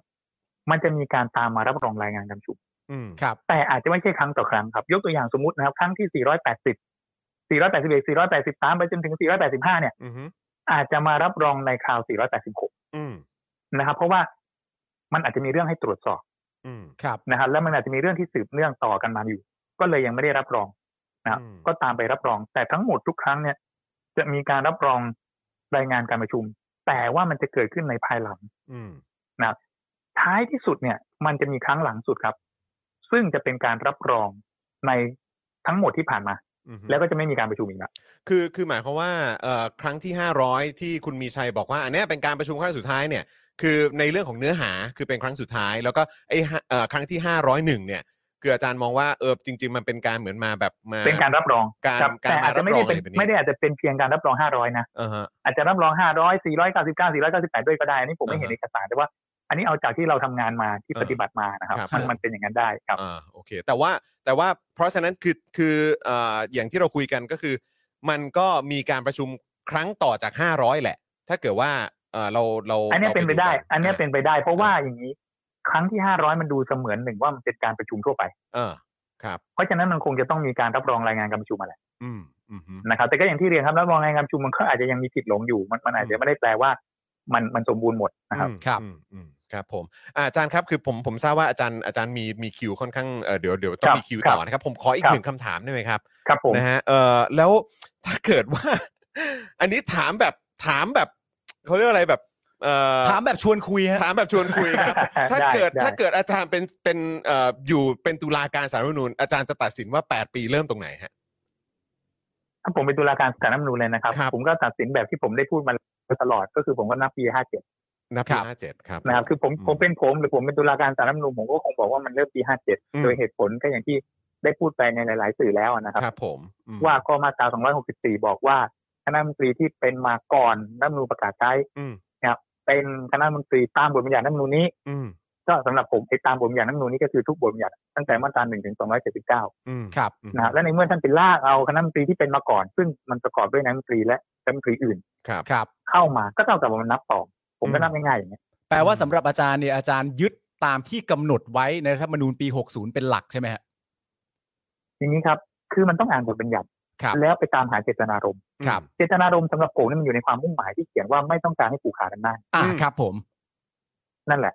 มันก็เลยเชื่อมกันว่าบทบัญญัติมันก็ค่อนข้างจะชัดอยู่แล้ว อืม ครับ อคือถ้าเกิดอย่างนั้นก็เคลียร์ หาให้ชัดเข้าไปอีก อืมอืม ครับ ครับผมโอ้ อ่า นะครับโอ้โหขอบคุณอาจารย์มากนะครับแหมต้องขออภัยครับ ค แบ รั บบ ผม แบบว่ายิงรัวๆภายใน 10 นาที ไม่เป็นไรไม่เป็นไรครับ เข้าใจเข้าใจว่าท่านผู้ชมท่านผู้ฟังเนี่ยก็อยากจะ อยากรู้ครับ ทาบนะ อยากรู้ฮะแล้ท่นผู้ชมวก็อยากฟังความเห็น รับ ด้วยครับ เออนะฮะโอ้โหแล้วก็ขอบพระคุณ ครับ อาจารย์มากนะครับ ที่สละเวลามา ได้ครับ ร่วมพูดคุยแสดงความเห็นกันด้วยนะครับ แล้วเดี๋ยวยังไงเราก็ ได้ครับ ติดตามกัน ยินดี ต่อไปว่าจะเป็นอย่างไรนะครับนะฮะวันนี้ขอบคุณอาจารย์ เดี๋ววัน มากพรุ่คงนี้ รับ ท่านวันพรุ่งนี้ท่านประชุมกันก็รอฟังกัน ค นะ รับผมได้เลยครับ ขอบพระคุณ ครับ อาจารย์อีกครั้งนะ ข ค อบคุณ รับ ขอบพระคุณครับอาจารย์ค ข รั อบ บ ค ผ รับ มสวัสดีครับ สวัสดีครับ นะฮะโอ้โห อ่ะ เราก็ถามแบบชัดเจนไปเลยถ้าเกิดอาจารย์เป็นตุลาการศาลรัฐธรรมนูนอาจารย์จะตัดสินว่าอย่างไร อ่า อืมนะครับอาจารย์ก็บอกว่าถ้าเป็นอาจารย์ก็ปี 57อ่ะ ใช่ เออนะครับ ปี ก็ 57 โดยยึดตามบัญญัติและเจตนารมณ์ ก็เจตนารมณ์ไง เออ ก็นั่นแหละครับ ครับผม เอาโอเค นะครับ งั้นก็คราวนี้นะครับ ไม่แต่ว่าจริง ๆ เราก็ได้หมายถึงว่า อืม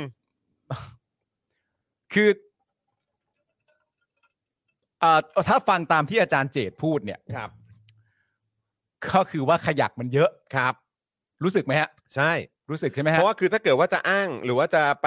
อ่าดูตามตัว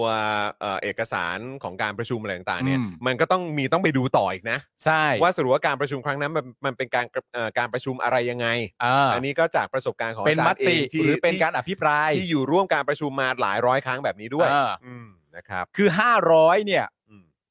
ก็ตีความคำพูดอีก ครับ 500 เนี่ย อาจจะเป็นการประชุมครั้งสุดท้าย ในประเด็นประเด็นเหล่านั้น อืม แต่ถ้าเกิดมี 501 จริง ๆ เนี่ย ครับ 501 ที่ว่าเนี่ย อาจจะเป็นอะไรก็ได้ อืม ระหว่างการประชุมเพิ่มเติมในประเด็นใหม่ ๆ หรือเป็นการรับรองอาประเด็นที่ประชุมไปแล้วใน 497 498 499 และ 500 อืม ก็ได้ อืม หรือการประชุมครั้งที่ 501 อาจจะไม่ไม่ใช่การรับรอง เพราะการรับรองเกิดขึ้นไปแล้ว อืม แต่ 501 อาจจะเป็นการตรวจสอบการรับรองเหล่านั้นอีกทีหนึ่ง ที่ ก็ มัน ได้ ผ่านมาอีกทีนึงก็ได้ เพราะฉะนั้น 501 อาจจะไม่ได้มีความหมายว่าเป็นการประชุมเพิ่มเติม อืม แต่เป็นการรับรองตัวอะไรบางอย่างที่มีการประชุมไปแล้ว อืม ในที่ผ่านมา ครับ ก็เอาเป็นว่าอะไรก็เกิดขึ้นได้ครับ ก็ต้องดูกันนะครับ เออนั่นแหละครับ คุณผู้ชมคือ คือผมก็มีความรู้สึกว่ามันมันเราเรากำลังอยู่ในยุคสมัยที่แบบเรากำลังเถียงกับเรื่องอะไรที่มันก็ไม่ make sense อะนะฮะเพราะก็คือเราก็กำลังเถียงกันเรื่องของว่า คือคือแน่นอนมันมีโลกสภาพของโลกแห่งความเป็นจริง กับแบบว่ากับสิ่งที่โดยหลักการแล้วมันมันต้องเป็นอย่างไรด้วยแหละนะครับ อืม คือโลกแห่งความเป็นจริงเนี่ย ก็ ก็จะมีแบบว่าอ่ะแต่ว่าเขาเอาอำนาจไปแล้วนี่เพราะฉะนั้นก็ต้องมาดูกันว่าเขาจะถืออำนาจถึงเมื่อไหร่อะไรยังไง ตามกฎหมายที่มันมีอยู่ในปัจจุบันอันนี้ก็ว่ากันไป อืม เออ นะฮะ แต่ว่าใน ใน ในโดยหลักการแล้วเนี่ยก็คือว่าการทำรัฐประหารเข้ามาเนี่ย อืม มันก็ไม่ควร มันก็ต้องเป็นสิ่งที่ไม่ถูกต้องตั้งแต่แรกแหละครับ ครับ นะฮะ แล้วก็พอมันกลายเป็นว่าดันทุรังยังยังอยู่กันมาแบบเนี้ยนะครับ จน อืม มีรัฐธรรมนูญใหม่เลือกตั้งใหม่แล้วก็มีอะไรแบบโอ้ยมันต่อเนื่องมาจากการรัฐประหารเละเทะแบบนี้ไปหมดเนี่ย เออ มันก็ต้องงงสิครับ ครับ ว่าอะไรมันได้อะไรไม่ได้ เพราะขนาดอะไรที่มันไม่ได้อะไรที่มันผิดเนี่ยอย่างการทำรัฐประหารเนี่ย เออ ซึ่งมันคือการก่อมันคือการทำกบฏแหละล้มล้าง อืม การปกครองอ่ะ มันยังสามารถหลุดพ้นออกมาได้อ่ะ อืม ใช่ไหมฮะเพราะฉะนั้นก็คือมันมันบ้าบออยู่แล้วล่ะครับ ที่เราต้องมานั่งถกเถียงอะไรกันแบบนี้ครับ ใช่ฮะมันบ้าบอ นะครับ แต่ว่ามันจำเป็น ใช่ นะในการที่เราจะต้องมาพูดสิ่งเหล่านี้ที่มันเกิดขึ้นอ่ะ อืม ให้กระจ่างให้สังคมเนี่ย ได้ อ่า เห็นว่าเนี่ยแหละคือสิ่งที่สังคมอ่ะจะต้องเผชิญกันอยู่ เออ อืมนะครับ แต่หมายถึงก็อย่างที่บอกไปมันก็เป็นข้อถกเถียงใช่ไหมครับ เพราะว่าณตอนนี้เนี่ยในสังคมก็มีการพูดกัน อืม ในประเด็นว่า อ้าว อืม ก็มันมีการรับรองการประชุมไปแล้ว อืม เพราะว่าตอนแรกเนี่ยตามเอกสารที่ออกมาที่เราต้องการจะพูดคุยกับอาจารย์เจตเนื่องจากว่า ตอนที่เอกสารมันออกมาเนี่ย อืม มันออกมาในลักษณะว่าตัวมีชัยเนี่ย ได้ใช้ความพูดไว้ว่า อาจจะมีการจดอย่างไม่ครบ ถ้วน และเป็นความเข้าใจของผู้จด อืม ประชาชนในสังคมก็เลยตั้งคำถามว่าอ้าวแต่ตามเอกสารที่หลุดออกมาเนี่ย มันมีการรับรองการประชุมไปแล้วไม่ใช่เหรอ อืม เพราะฉะนั้นการที่รับรองการประชุมไปเสร็จเรียบร้อยเนี่ย นั่นแปลว่า ข้ออ้างที่บอกว่าอาจจะจดตามความเข้าใจไปเองอะไรต่างๆนานามันก็ฟังดูไม่ make sense ใช่ ทีนี้พอฟังจากอาจารย์เจตเนี่ย มันก็ดันมีภาคต่อจากการรับรอง อืม คือตรวจสอบการรับรอง อืม มันไม่จบแค่นั้น ใช่ สิ่งที่ผมลืมถามไปแต่เดี๋ยวผมไปหาข้อมูลเพิ่มเติมมาให้ก็ได้ อืม ก็คือว่า แล้วผมก็อยากรู้ว่าจริง ๆ แล้วตัวอาจารย์เจตเนี่ย รู้หรือไม่ว่าการประชุมครั้งที่ 500 เนี่ย มีการตรวจสอบการรับรองหรือยัง อืม อือฮึ เพราะท่านนั่นเป็นขั้นตอนสุดท้าย ครับ แล้วสมมติว่าอาจารย์เจตสามารถยืนยันกับเราได้ว่ามี อืม มีการตรวจสอบการรับรองอีก อืม ทีหนึ่งเป็นที่เรียบร้อยแล้ว อืม พอย้อนกลับไปคำพูดของมีชัยที่บอกว่า คนเขียนอาจจะเขียนไปเอง คนจดอาจจะจดด้วยความเข้าใจไปเอง ทีเนี้ยก็จะไม่เมกเซนแหละ อืม เดี๋ยวเดี๋ยวเราอาจจะ คื แบ อบ ผมไม่ชัวร์เพราะว่าเหมือนเหมือนเมื่อกี้ที่ฟังอาจารย์อะเหมือนอาจารย์ก็บอกอาจารย์ก็ไม่ชัวร์ อ๋อ อาจารย์ก็ไม่แน่ใจ เพราะว่าก็คือมันก็ การประชุมมัน เยอะ เยอะมากแล้วพอจี้จุดมาที่การประชุมอันเนี้ย อืม เออมันก็แบบ อาจจะคลาดเคลื่อนก็ได้อะไรอย่างเงี้ย เออ เราก็เลยแบบ อืม คือมันก็เป็นไปได้ครับ แต่ก็ในฐานะประชาชนก็จะบอกว่าน่าเสียดายครับ จริง น่าเสียดายครับ ใช่ครับ น่าน่าน่าน่าน่าเสียดายที่เอ่อณตอนนี้ในประเด็นที่มันใหญ่หลวงต่อประต่อประเทศขนาดนี้เนี่ย ถ้าสมมติว่าเอ่อเข้าใจว่าการประชุมมันเยอะมาก แต่ถ้าเกิดเราหาความแน่ใจจากประเด็นนี้ได้เนี่ยผมเชื่อว่ามันเกิดประโยชน์กับประชาชนในวงกว้าง แน่นอน ใช่ฮะ แน่นอนอยู่แล้ว แน่นอนอยู่แล้ว น่าเสียดาย ะ ครับน่าเสียดาย นะฮะ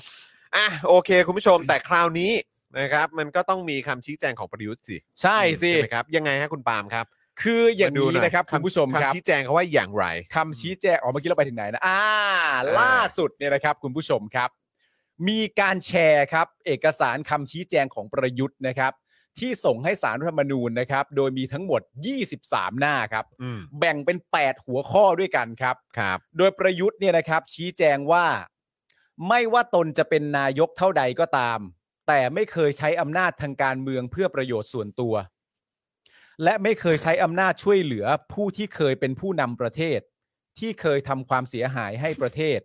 กลับมามีอำนาจ อืม หรือกลับมาเป็นผู้นำประเทศ ครับ จึงไม่ขัดต่อหลักการมาตรฐานสากลและเจตนาของมาตรา 158 วรรค4ที่ระบุว่าต้องปฏิบัติหน้าที่ด้วยความซื่อสัตย์สุจริต และความจงรักภักดี สำนึกในหน้าที่และประโยชน์ของประเทศชาติและประชาชนเหนือสิ่งอื่นใด แล้วมันเกี่ยวอะไรกับ Bruh แปดมันเกี่ยวอะไรกับแปดปีครับ อะไรฮะเนี่ย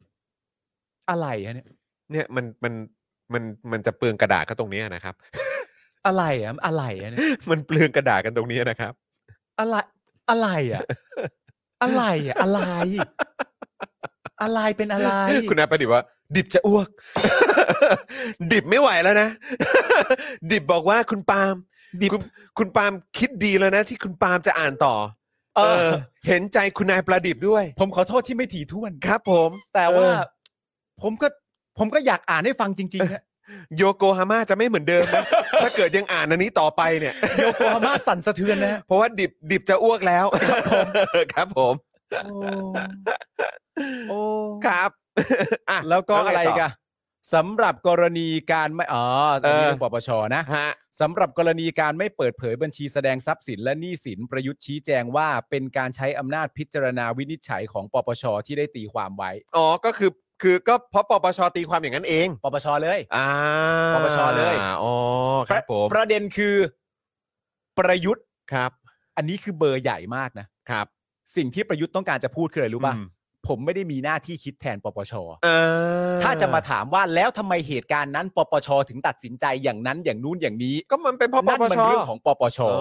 ไม่ใช่เรื่องที่ผมต้องมาคิดแทน เออ อันนี้ผมพลาดเองด้วย เพราะว่าผมก็ยังไม่ได้เช็คตรงนี้ก็คือว่าตอนปปชอ่ะ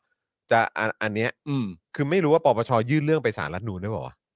หรือว่าแบบให้ให้หน่วยงานกฎหมายอะไรตีความได้เปล่าวะอยากรู้เหมือนกันว่าเขาตีความเอง ปปชเป็นผู้รับเรื่องเอง แต่เขาก็น่าเออแต่ว่าโอเคก็ก็คงจะบอกว่าเออก็อันนี้ปปชวินิจฉัยเองนี่ ใช่ อืม ก็สุดท้ายมัน เปล่าไม่ไม่แค่แค่อยากอยากเช็คย้อนหลังเฉยๆว่า แล้วตอนนั้นน่ะ เออ ปปชอ่ะได้แบบปรึกษาใคร ไหม เออ เอาเงี้ยแค่นั้นแหละ เดี๋ยวหาดูแต่ เออ อ อ ย่างไรก็ดีเนี่ยคำอธิบายที่เราเห็นเนี่ย เอาตรงๆก็คือมุกนะฮะมุกเขาอ่ะ ใช่ เขาจะมามุกนี้ ใช่ แต่คำอธิบายที่เราเห็นเรื่องนี้เนี่ย ครับ มันเป็นคำอธิบายที่เราเห็นจากปปช อ่า เพราะฉะนั้นเราก็ยึดตัวปปช ไว้เนี่ยแหละ เออ แต่อย่างไรก็ดีก็คือ เขาบอกว่าเขาไม่ต้องคิดแทนปป เอ ช อ ก็ปปช ก็ไม่รู้ บอก ก็ปปชตัดสินอย่างนั้นเองอ่ะ และเรื่องนี้สามารถพูดได้ประโยคเดิมตรง อืม ที่เขาบอกว่าเป็นเรื่องสารรัฐธรรมนูญ ปปช ก็เหตุเดียวกันก็คือ เขาวินิจฉัยมาอย่างไรผมก็ทำตามนั้นนะครับเพราะผมเคารพกฎหมายไง อืมจ้ะ โอ้โหเอ้อนั่นแหละครับ แม่งเอ้ย คุณนายประดิษฐ์บอกว่าประยุทธ์เป็นคนใส ใช่ ๆเลยนะคะเนี่ย แม่ง เหมือนตัวเองอยู่เฉยๆแล้วก็ทึกทักเอาเอง เอ้ยปปชนี่แย่จริง ปปช ปปชนี่ แย่แย่ๆไปเลย ออนะ แม่ง อ่าโอเคโอเค แล้วไงต่อ ไม่กูอยากใส่คอนเวิร์ต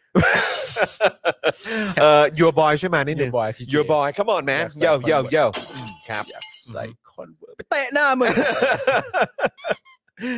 อ่ะอันนี้ อ่ะ แล้วไงต่อ มันมีประเด็นเรื่องผู้ร้องใช่ไหม อ่า อ่าใช่ไหมครับมันมี ครับ ประเด็นเรื่องเกี่ยวกับเอ่อตัวผู้ร้องใช่ไหมครับ ครับ ที่ร้องไปอันเอารู้สึกว่าอันเนี้ยจะอยู่ในข้อ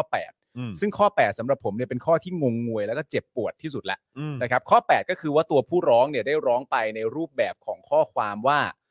มันเป็นความเข้าใจของประชาชนเป็นวงกว้าง อืม และมันเป็นข้อเท็จจริง อืม ที่นายกเนี่ยดำรงตำแหน่งมา 8 ปีแล้ว อืม มองอย่างไรประยุทธ์ก็เป็นนายกมา 8 ปีแล้ว ภาพที่เรามองเห็นประยุทธ์เนี่ยเป็นนายกมา 8 ปีแล้ว เพราะฉะนั้นการตัดสินของสารรัฐธรรมนูญ หรือแง่ของเจตนารมณ์และตัวบทกฎหมายเนี่ยมันก็ต้องตัดสินใจไปอ้างอิงกับข้อเท็จจริงที่เกิดขึ้นในสังคม อืม ว่าประยุทธ์เป็นนายกมา 8 ปีแล้ว อืม แม้กระทั่งนะฮะในความรู้สึกผมเนี่ย แม้กระทั่งคุณอยากให้ประยุทธ์เนี่ย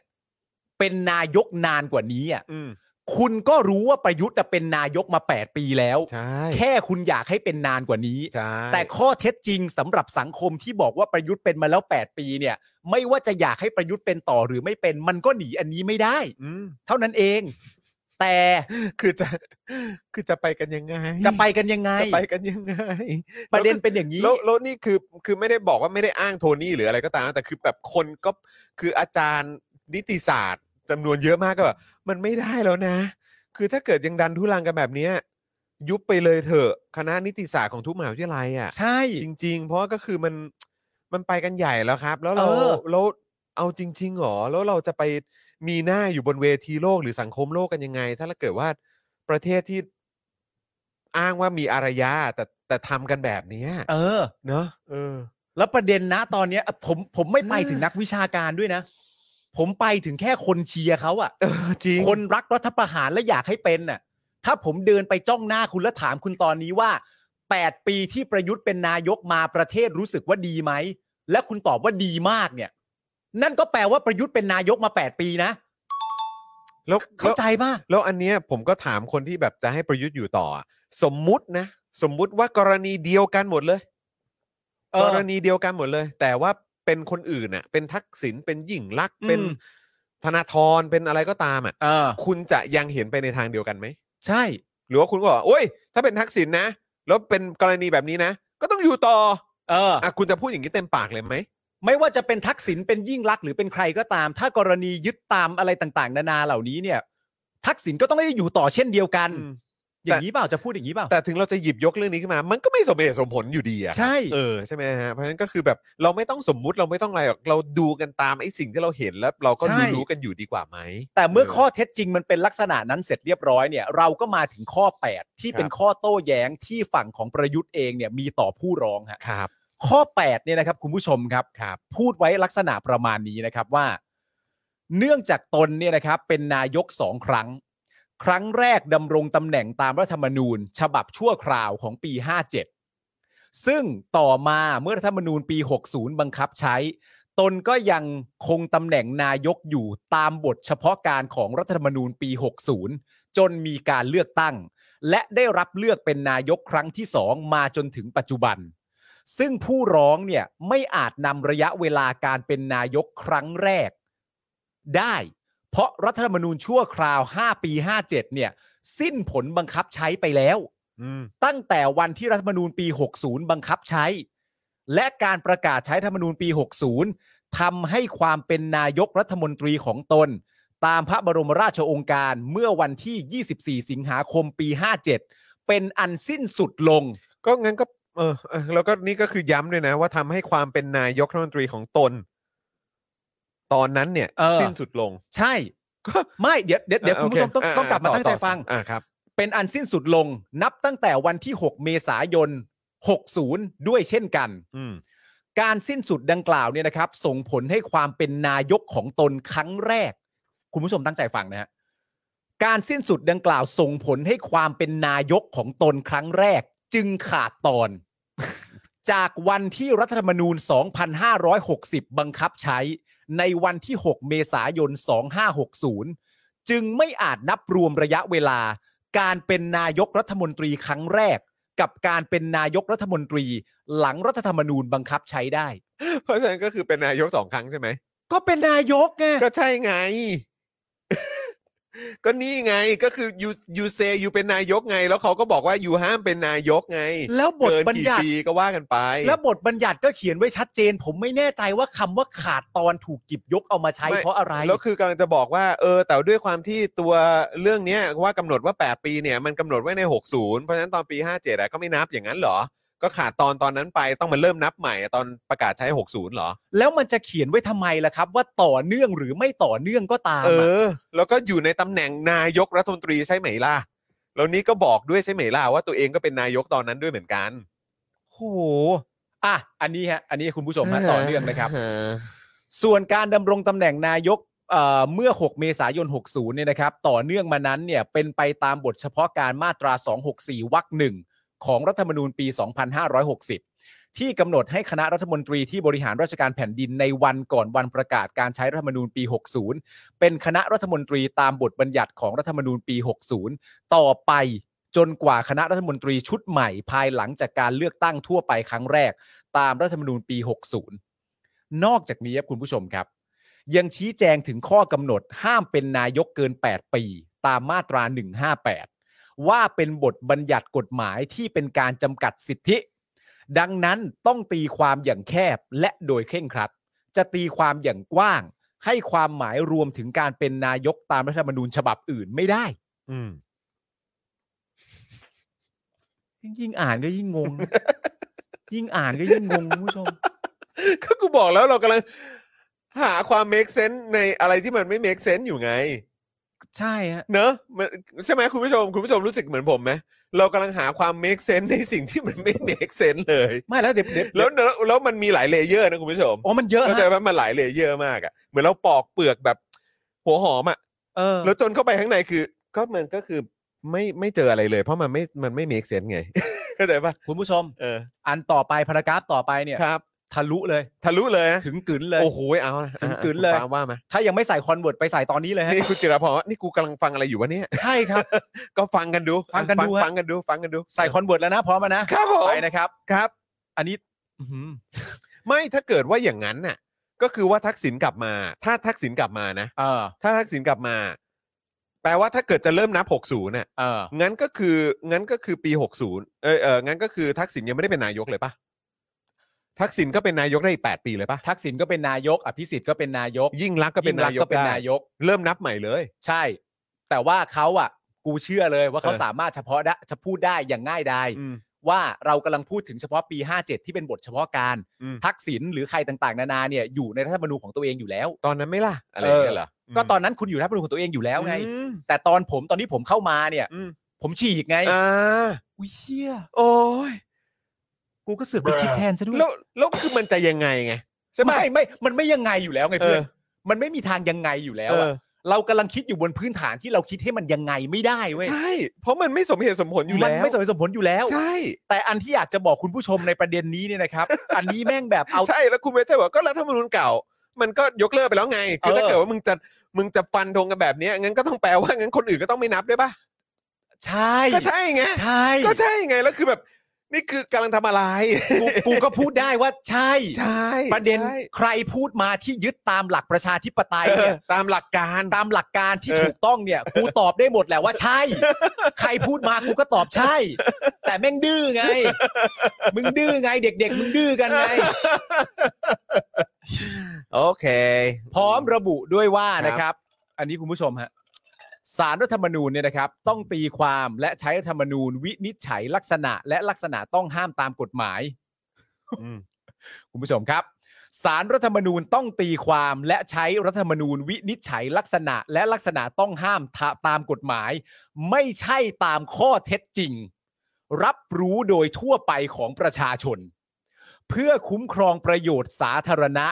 หรือเพื่อประโยชน์ของประเทศชาติเป็นสำคัญ เพราะการรับฟังข้อเท็จจริงที่รู้กันโดยทั่วไป ข้อเท็จจริงด้วยนะ เออ เพราะการรับฟังข้อเท็จจริงที่รู้กันโดยทั่วไป เป็นหลักที่ใช้ในการฟังพยานหลักฐานของศาลเท่านั้น อืม ไม่ใช่หลักกฎหมายที่ใช้ในการตีความกฎหมายครับ ก็เนี่ยแหละครับ บิวถึงกับเขย่าตีนนะครับคุณผู้ชม ประเทศนี้แม่งเละเทะจริงๆเลย โหโห คือแบบ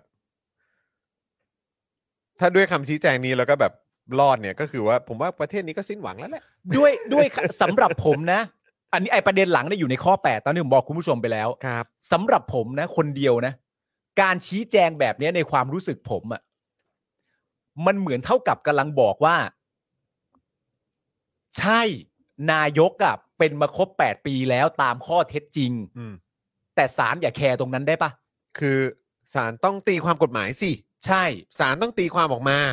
ว่าไม่ใช่สิ เออ มันไม่ได้ตรงตามข้อข้อเท็จจริงนั้น ใช่ เพราะการตีความกฎหมายมันเป็นอีกเรื่องหนึ่ง ใช่ มันเหมือนพยายามจะบอกอย่างนั้นนะฮะ และความเข้าใจที่เป็นข้อเท็จจริงของประชาชนเนี่ยสำหรับผมเนี่ย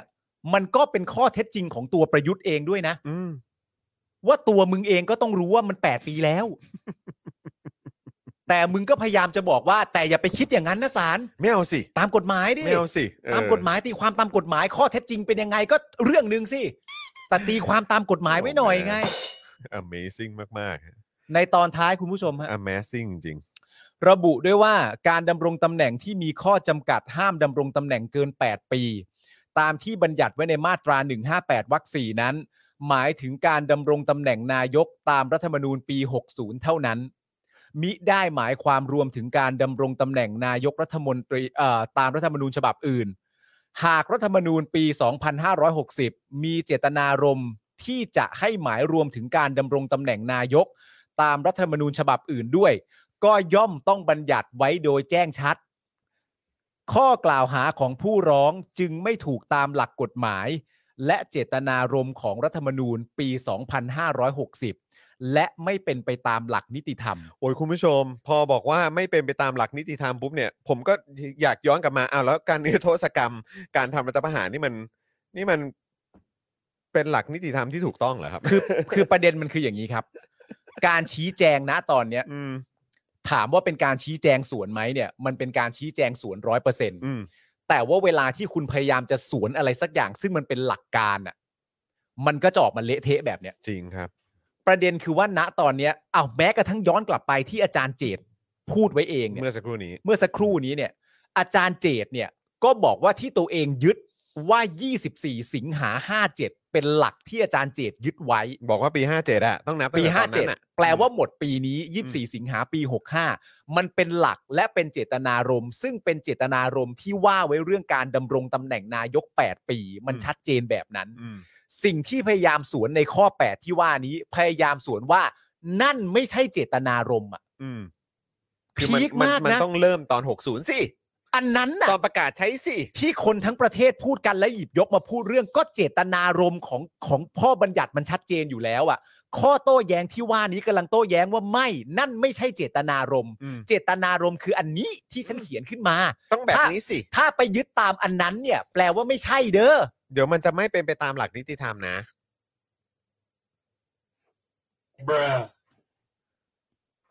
คือแต่คือจริง ๆ แล้วฮะประเด็นที่สำคัญที่สุดสำหรับผมเนี่ยมันคืออย่างนี้ครับ คือเอ่อข้อโต้แย้งของของทีมกฎหมายเนี่ยนะครับ ที่เราเห็นมาสักประมาณ 8 ข้อเนี่ยสำหรับคนที่มีสติเนี่ยนะครับ และสำหรับคนที่มีเอ่อวิสัยทัศน์และและมีสติปัญญาในการวิเคราะห์เนี่ยแปดข้อเนี่ยเป็นการย้ำชัดว่าประยุทธ์ 8 ปีแล้ว ใช่ ทั้ง 8 ข้อนะ ใช่ผมก็รู้สึกเพราะว่าก็ในในแต่ละประโยคในแต่ละท่อนอะไรเงี้ยมันก็ก็บอก ใช่ ว่าเป็นนายกก็บอกว่าเป็นนายกไง ใช่ เออ ทั้ง 8 ข้อเนี่ยเป็นการย้ำชัดว่าประยุทธ์เนี่ยอยู่ในตำแหน่งนายกรัฐมนตรี อืม มาครบ 8 ปีเป็นที่เรียบร้อยแล้ว อืม ชัดมากนะฮะ อืมฮึ ยิ่ง 8 ข้อ ยิ่งมีเยอะข้อกว่านี้ก็ยิ่งชัด อืม แต่ว่าณตอนเนี้ยเรากำลังพูดกันในประเด็นน่ะถ้าสมมติว่า คนคนหนึ่งเข้ามาอย่างถูกต้องอ่ะการวิเคราะห์ทั้งหมดของผม และคุณอาจารย์เจตคุณผู้ชมอะไรต่าง ๆ นานาเพราะพวกเนี้ยไม่มีใครต้องพูดกัน อืม ไม่มีใครต้องพูดเลย ง่ายมาก ทุกอย่างจะง่ายมาก ณตอนนี้ที่เรากำลังต้องพูดกันอยู่ณตอนนี้อะว่าวาระของนายกคนหนึ่งอะมันหมดเมื่อไหร่ จะใช้ตอนไหน 60 หรือ 62 ตามการเลือกตั้งหรือว่า 57 เนี่ย เราต้องพูดกันเรื่องเหล่านี้อะโดยมีจุดเริ่มต้นคือคนคนนั้น เฉพาะเจาะจงด้วยนะ ว่าต้องเข้ามาอย่างไม่ถูกต้องซะก่อน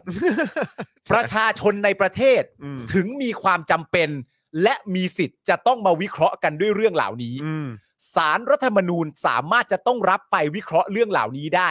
มีเจตจำนงหลักอันแรกอันเดียวคือ มนุษย์คนนั้นต้องเข้ามาอย่างไม่ถูกต้องเสียก่อน แล้วเหตุผลของมนุษย์คนนั้นและพรรคพวกของเขาเนี่ยก็คือ ใช่ ว่ามันคือความจำเป็นที่เขาต้องเข้ามา ใช่ แล้วมันก็ไม่ใช่มติของประชาชน เออ แต่คือตอนเนี้ยไอคนที่ต้องมาปวดหัว แล้วก็ต้องมารับผลผลกรรมเนี้ยทั้ง ใช่ ประเทศเนี่ยก็คือประชาชนทั้งประเทศ ใช่ ที่มันมีจุดเริ่มต้นมาในวันที่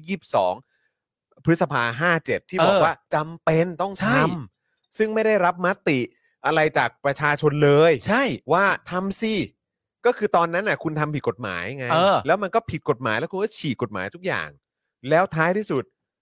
เนี่ยจนถึงวันเนี้ย7กันยาเนี่ย พวกเรายังต้องมานั่งเถียง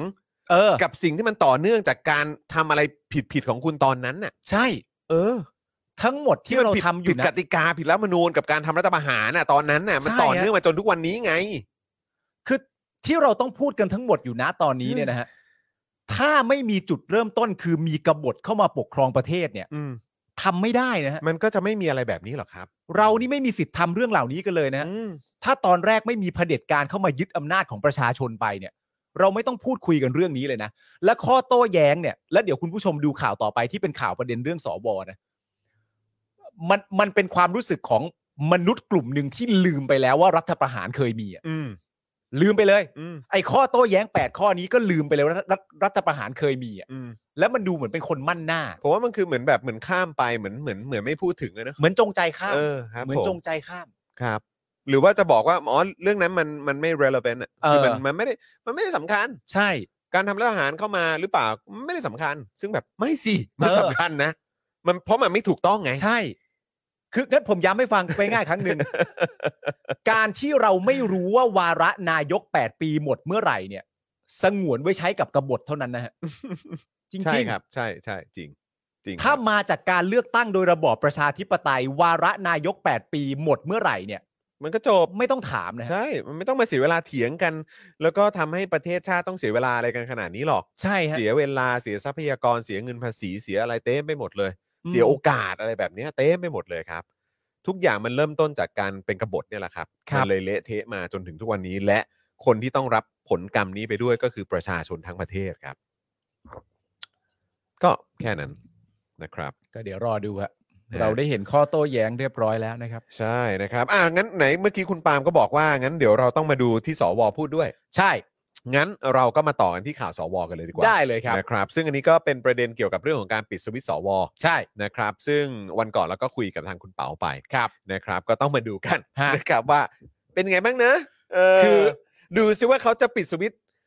แบบเอ่อปิดสวิตช์ปุ่มพลังตัวเองห รือเปล่า เฮ้ยเฮ้ยหุยแบ แต่ บ ที่ผ่านมาก็ไม่นะ นั่งฟังแล้วแบบอุ้ยจริงด้วย อุ้ยจริงด้วย อุ้ยจริงด้วย โอ้ไม่อยากมีพลัง เอ้ย พอแล้ว แต่ดูท่าจะไม่เกิดขึ้นนะ เพราะวันนี้เห็นเห็นสวนกันแบบปับปับปับเลย ก็สำหรับผมผมก็ใช้คำว่าเอ่อ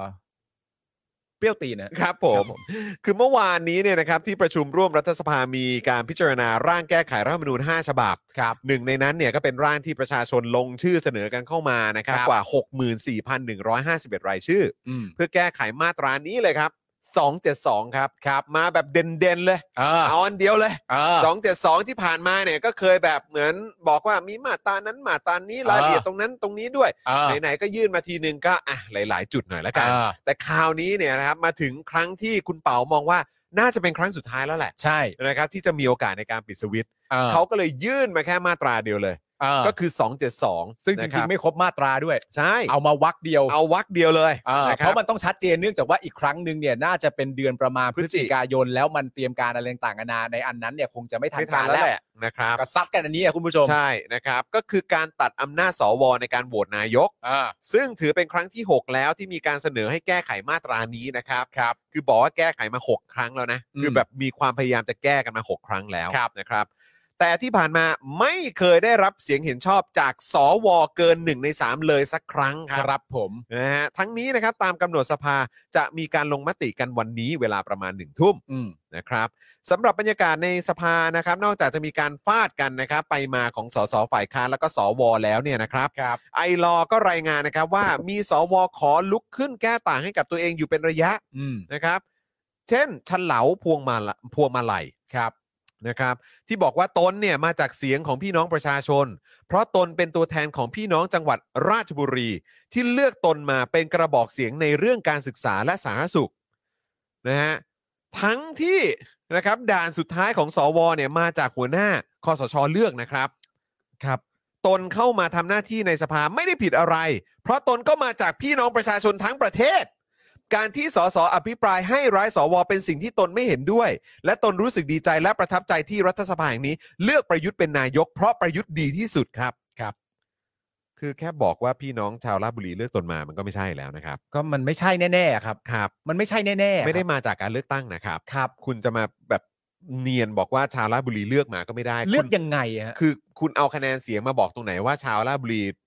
เสียงส่วนใหญ่บอกว่าเขาเลือกคุณ เลือกผ่านอะไรอะฮะ นี่คุณเข้าใจระบบการเลือกตั้ง และระบบประชาธิปไตยใช่ไหม คุณไม่เข้าใจประชาธิปไตย หรือเออคือผมงงฮะ เออ ขณะที่กิติศักดิ์รัตนวราหะนะคนนี้ก็แหม ครับ เอ่อขึ้นขึ้นบ่อยฮะ อ่า ลุกขึ้นกล่าวนะครับว่าทำไมต้องให้อีกฝ่ายโคกซับอยู่ตลอด ทั้งที่สวหลายคนก็มีความรู้ความสามารถ เรามาย้อนความจำกันสักนิด ว่าทำไมต้องมีสว ต้องมีรัฐประหาร เพราะรัฐบาลยิ่งลักษณ์ที่เข้ามาในปี 54ทำโครงการจำนำข้าว ใช้เงินไป 1.8 ล้านล้านบาท เป็นหนี้ชาวนาทำให้เกิดการชุมนุม และทหารที่รักชาติต้องออกมาทำรัฐประหาร และเขียนรัฐธรรมนูญปี 60 ผ่านการทำประชามติสว ผ่านการทำประชามติ สว ก็เข้ามาปฏิบัติหน้าที่ในช่วงประคองบ้านเมืองจนถึงทุกวันนี้ อืม แทนที่ประเทศไทยจะเกิดสงครามกลางเมืองครับ ประโยคเนี้ย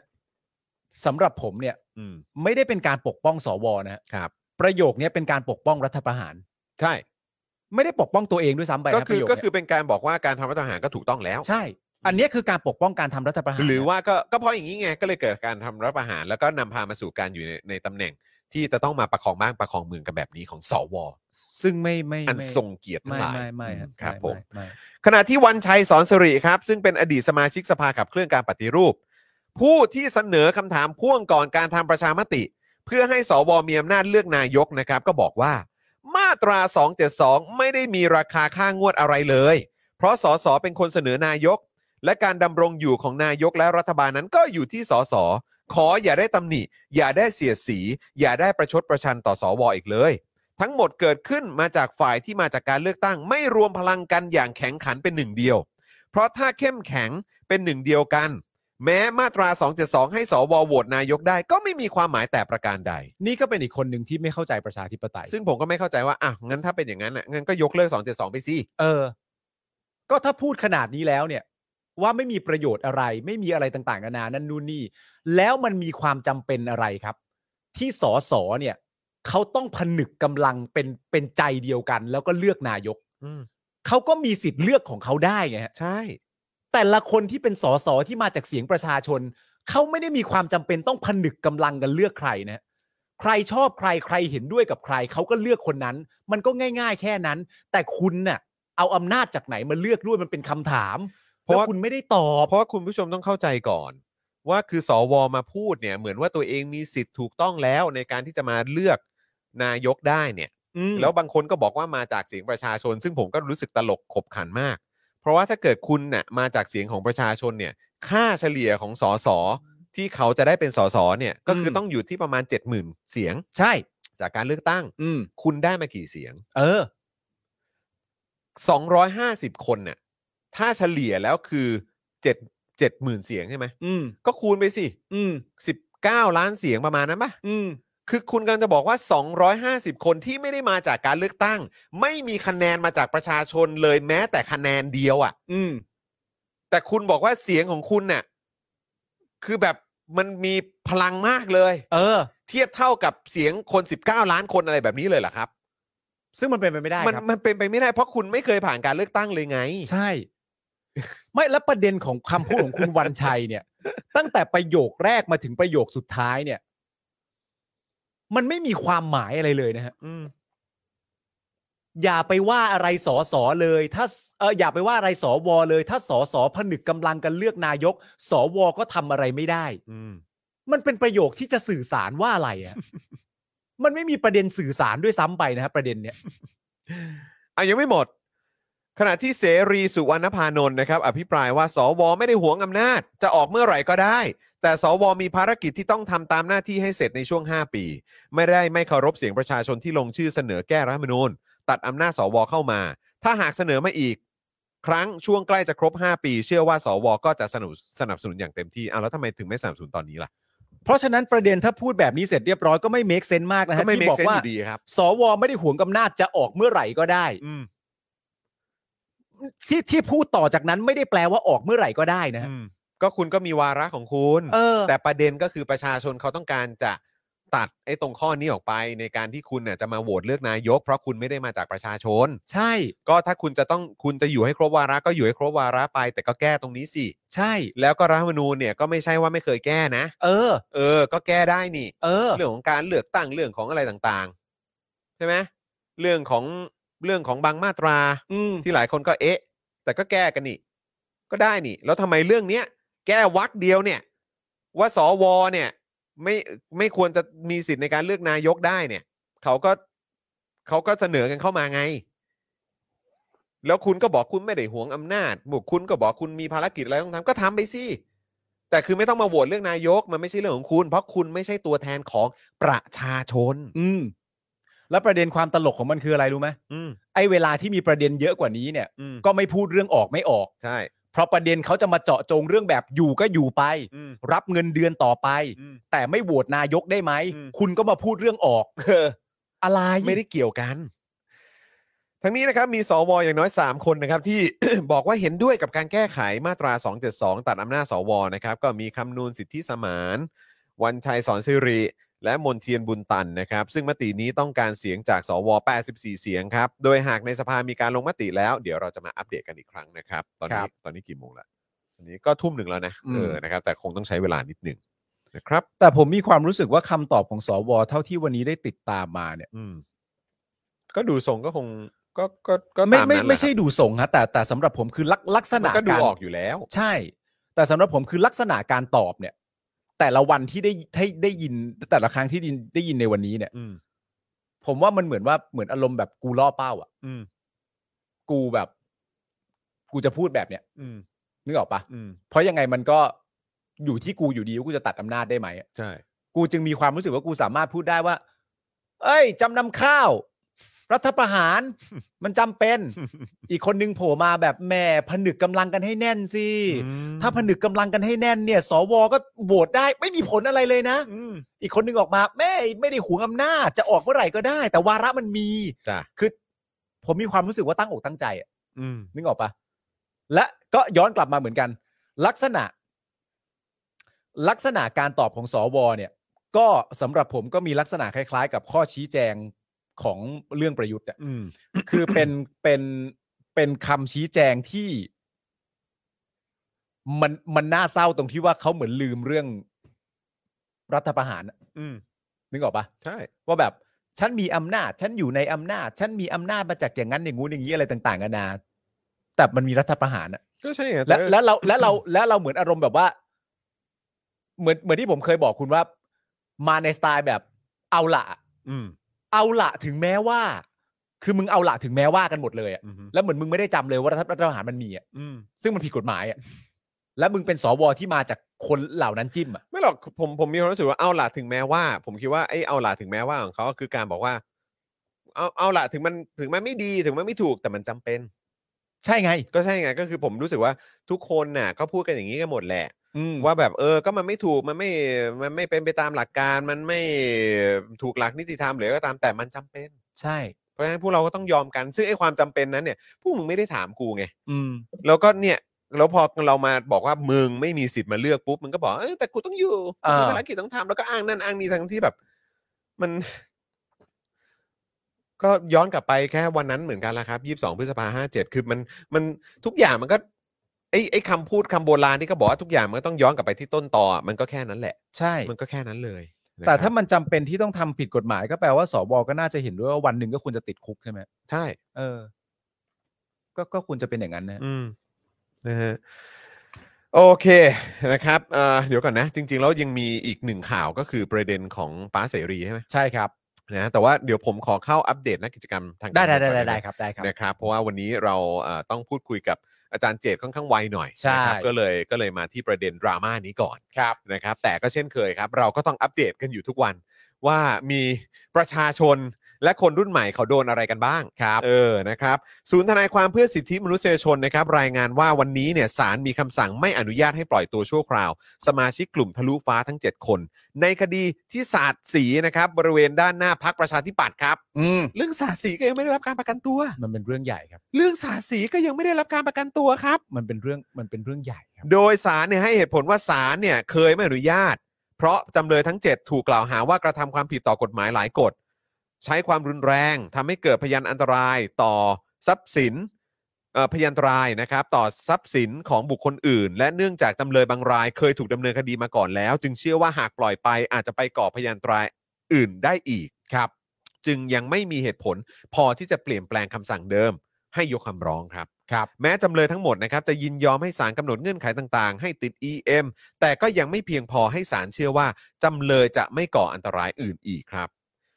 ขณะที่ปัจจุบันนะครับยังคงมีผู้ถูกคุมขังในคดีที่เกี่ยวกับการแสดงออกทางการเมืองอย่างน้อย 29 รายนะครับแบ่งเป็นคดีม .112 จำนวน 3 ราย คดีม็อบดินแดง ซึ่งถูกขังมาแล้ว 83 วันจำนวน 14 ราย แล้วก็เนี่ยแหละครับที่เพิ่งอัปเดตกันไปคดเอ่อคดีสาดสีหน้าพักประชาธิปัตย์ที่ถูกขังมาแล้ว 51 วันนะครับ ครับ จำนวน 7 ราย และคดีหนึ่งและคดีอื่น ๆจำนวน 5 ราย ครับ และคุณคิมธีรวิทย์นะครับก็ยังคงทานอาหารแค่วันละหนึ่งมื้อ เพื่อทวงสิทธิ์ในการประกันตัวต่อไป ใช่ครับ แล้วก็เมื่อวานนี้นะครับสารอุทธรณ์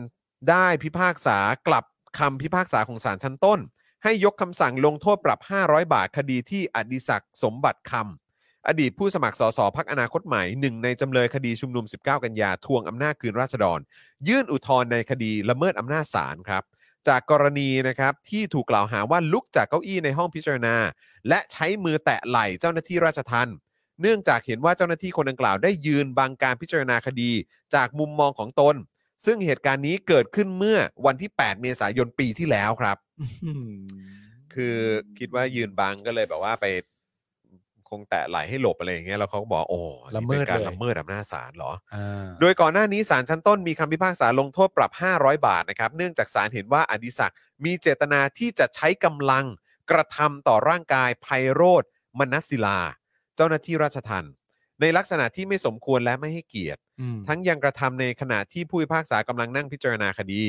นับว่าเป็นการกระทำที่ไม่บังควรอย่างยิ่ง ครับ แต่ต่อมาครับ คุณอริศักดิ์ก็ยื่นอุทธรณ์คำพิพากษาดังกล่าวนะครับ ซึ่งศาลอุทธรณ์ได้กลับคำพิพากษาศาลชั้นต้นครับ ครับ โดยสารอุทธรณ์ก็ให้เหตุผลว่าภาพจากกล้องวงจรปิดเนี่ยก็ปรากฏเพียงแค่การเดินไปแตะไหล่หนึ่งครั้ง เพื่อบอกกล่าวให้เจ้าหน้าที่ขยับไปขยับไป โดยไม่ได้ทำให้ร่างกายของไพโรธสั่นไหว ไม่ได้ทำให้เกิดการบาดเจ็บอย่างที่ไพโรธกล่าวอ้าง อืม และศาลเนี่ยก็ยังคงดำเนินกระบวนการพิจารณาต่อไปได้ โดยไม่ได้สนใจเรื่องที่เกิดขึ้นนี่ อืม อืม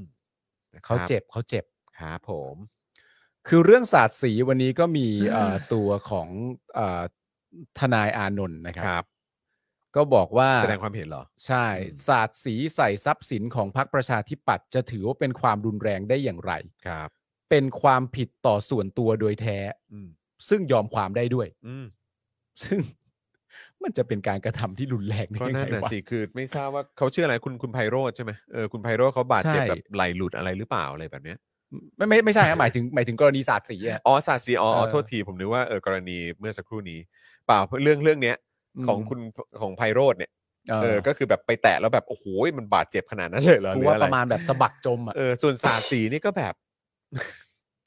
ก็มอนแมนเออคุณผู้ชมครับ แล้วก็อยากจะอัปเดตของเมื่อวานด้วย เออ นะครับที่เราเอ่อไม่มีคำตอบที่ชัดเจนสักเท่าไหร่ ต้องขออภัย อ่า คุณผู้ชมด้วยเรื่องของว่าพระสงฆ์เนี่ยเลือกตั้งได้หรือเปล่า นี่นี่นี่เดี๋ยวเล่า นะครับ ให้ฟังเดี๋ยวเล่าให้ฟัง นะ ฮะเออคือต้องขออภัยคุณผู้ชมด้วยจริงๆเมื่อวานก็มีคุณผู้ชมหลายท่านคอมเมนต์เข้ามาว่าไม่ได้ พระสงฆ์ อ่า เลือกตั้งไม่ได้ ซึ่งเราก็พอดีอาจจะไปจำสลับกับแบบในชาติอื่น ๆ หรือประเทศอื่นๆนะค ครั รับบ ต้องขออภัยนะครับ แต่ว่าวันนี้เนี่ยเอ่อเข้าใจว่าพี่โรซี่ไปสอบถามอาจารย์สุรพจน์มาเลยนะ ใช่ เ อยากรู้ นะคบใช่ใช่ใช่ ซึ่ง ยังไงบ้างฮะ คำถามก็คือว่า อืม พระสงฆ์เลือกตั้งได้หรือไม่นะครับ เออครับผมอันนี้เป็นความรู้เกี่ยวกับพระสงฆ์และการเมืองเพิ่มเติม จากอาจารย์สุรพจน์นะครับที่เราสัมภาษณ์กันไปเมื่อวาน ใช่ครั ค บ รับ ผม อาจารย์ก็ตอบว่าพระภายใต้การปกครองคณะสงฆ์ไม่มีสิทธิ์เลือกตั้งครับ อืม แต่สมณะสันติอโศกมีสิทธิ์เลือกตั้ง อืม มันเป็นประเด็นปัญหาเชิงหลักการและกฎหมายไทยนะครับ อ่า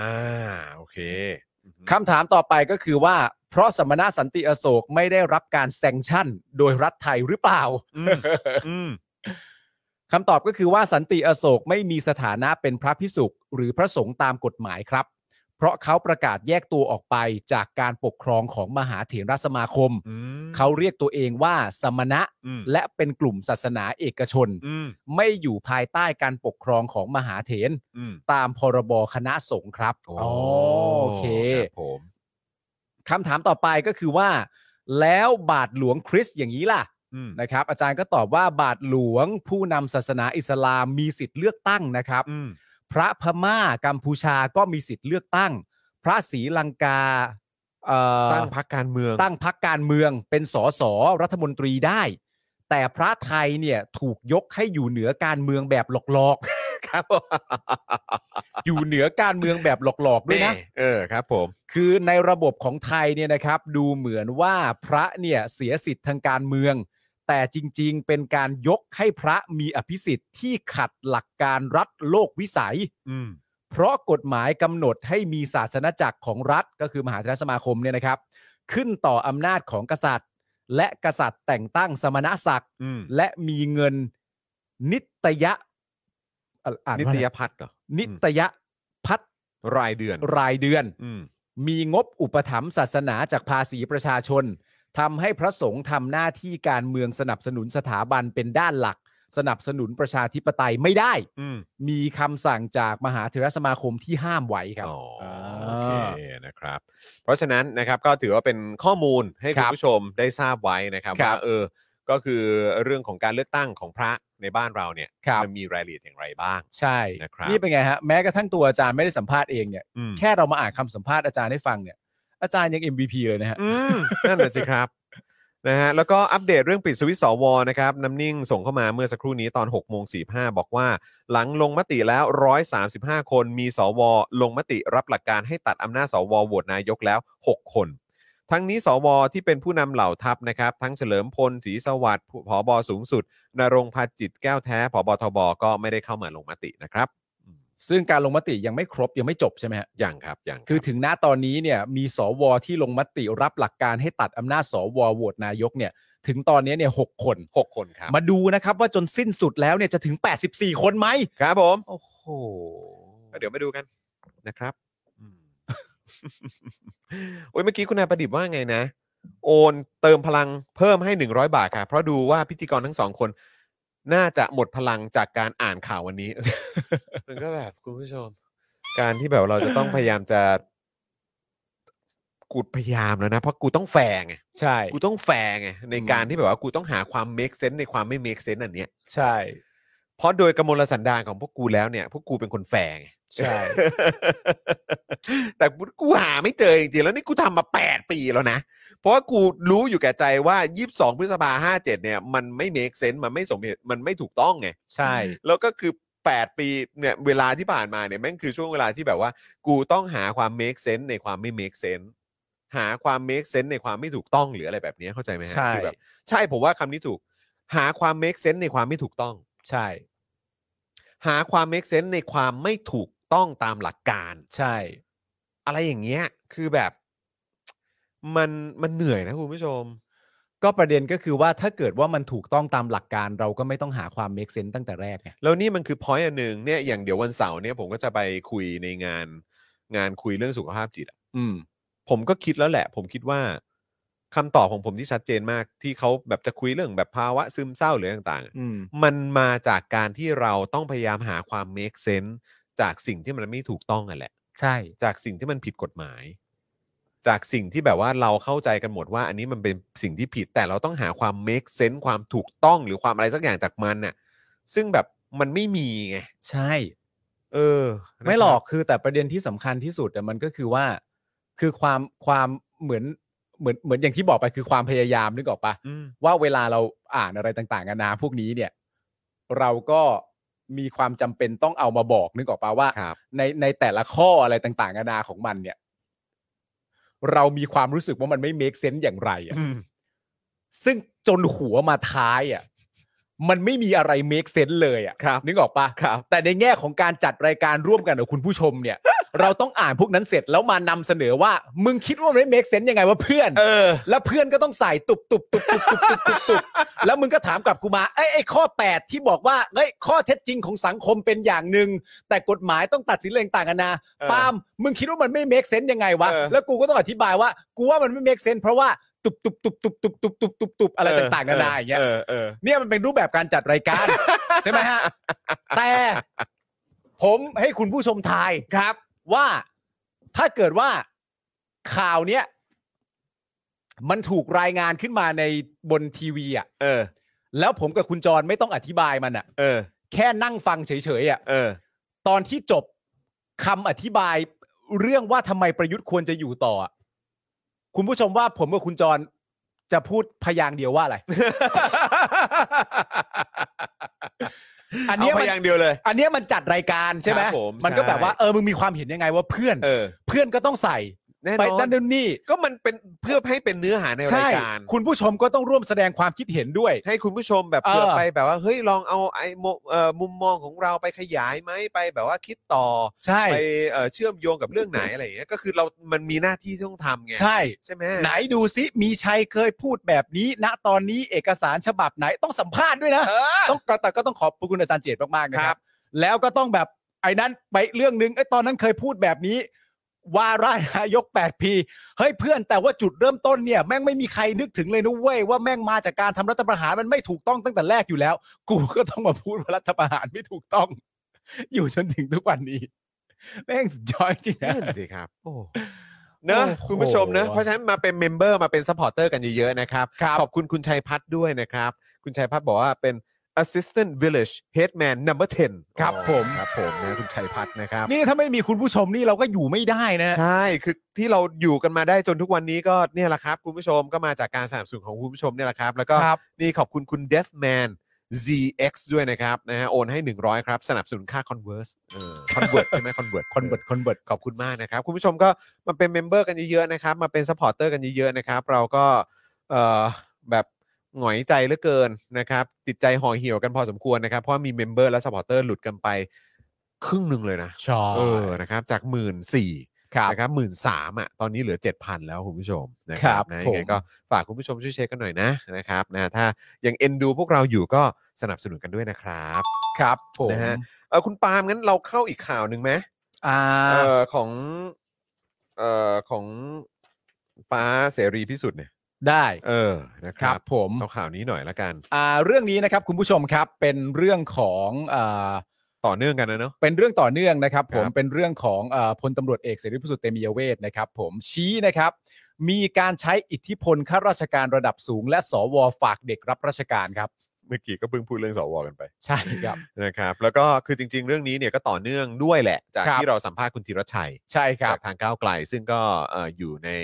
กมทปปชด้วย ครับ ครับผม นี่คุณผู้ชมเห็นเราคุณผู้ชม วันนี้คุณผู้ชมแนะนำว่า ใครสักคนหนึ่งระหว่างมึงกับกูเนี่ยไปฉี่กันห น่อยไหม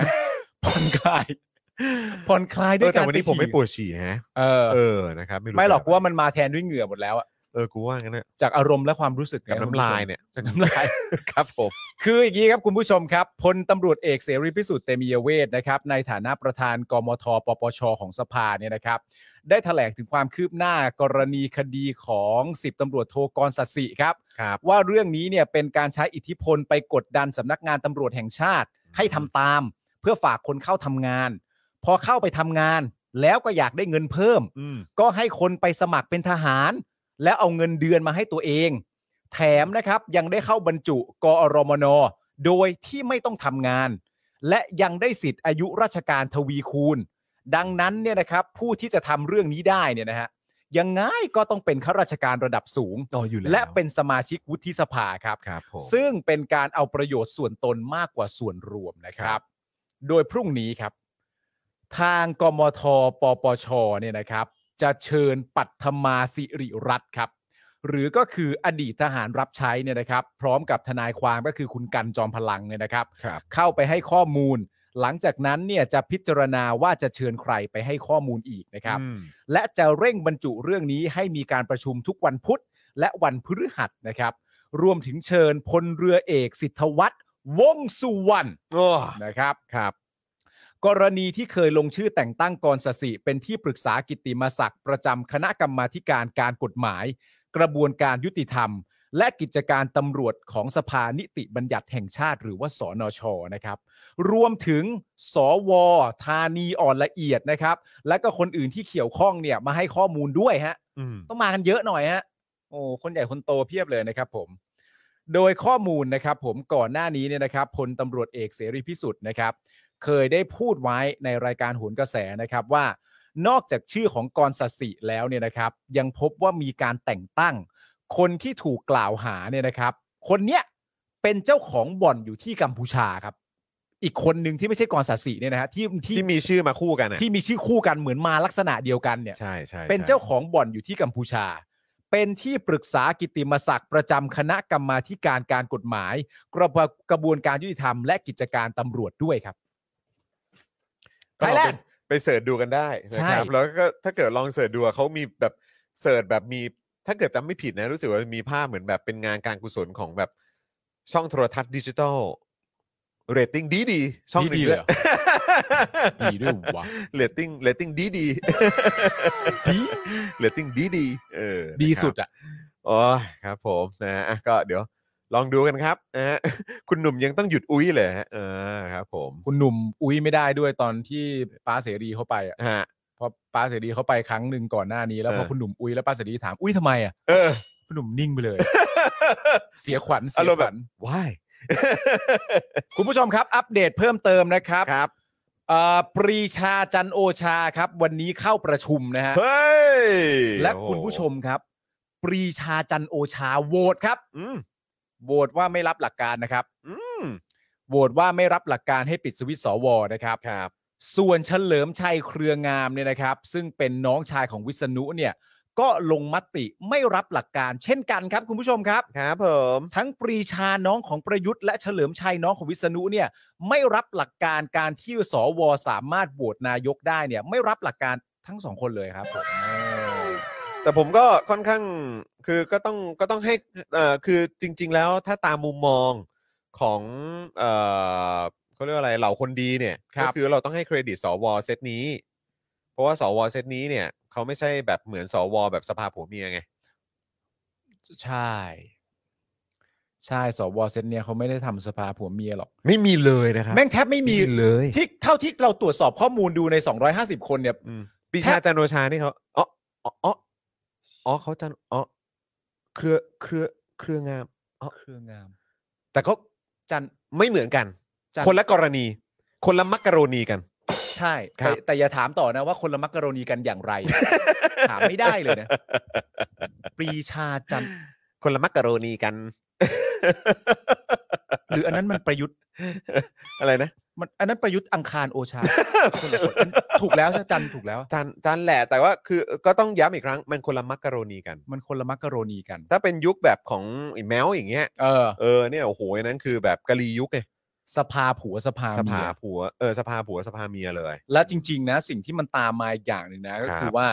คืออย่างที่เรารู้กันก็คือสวเนี่ยสามารถที่จะมีทีมงานช่วยได้ 8 คนถูกปะ ใช่ หลากหลายตำแหน่งมีมีทั้งตำแหน่งที่แบบเป็นคนดำเนินงาน อ่า ใช่ไหมตำแหน่งหนึ่งอันนี้จะจะจะจะประมาณสักหลายตำแหน่ง เออ หลายหลายบุคคลได้หน่อย ครับ และอีกอันหนึ่งที่แบบว่าเรามีความรู้สึกว่าไม่ซ้ำซ้อนเลยอ่ะ อืม ก็คือผู้เชี่ยวชาญกับผู้ชำนาญการ อ่ เราไม่ซ้ำซ้อนเลย อ่า นี่ไม่ซ้ำซ้อนเลย ไม่ไม่ไม่ไม่มัน ใช่ คนละมักกะโรนีกัน มันเรื่องจริง ครับ ๆ แล้วก็เราก็ไม่เคยเห็นจริงๆเนอะ ครับ ว่าแบบว่าเขาจะแบบใช้นามสกุลเดียวกัน แล้วก็โยกไปคนนั้นไปอยู่กับคนนี้คนนี้ไปอยู่กับคนนั้นอะไรอย่างเงี้ย อืม กูว่ามันคงไม่เกิดขึ้นหรอก คนละเรื่องกัน เพราะสวที่มาจากการทำประชามติของสังคมเนี่ย ก็ย้ำอีกครั้งนะฮะคนละมักกะโรนีกัน แล้วก็ต้องไม่ลืมนะรัฐธรรมนูญชุดนี้เนี่ย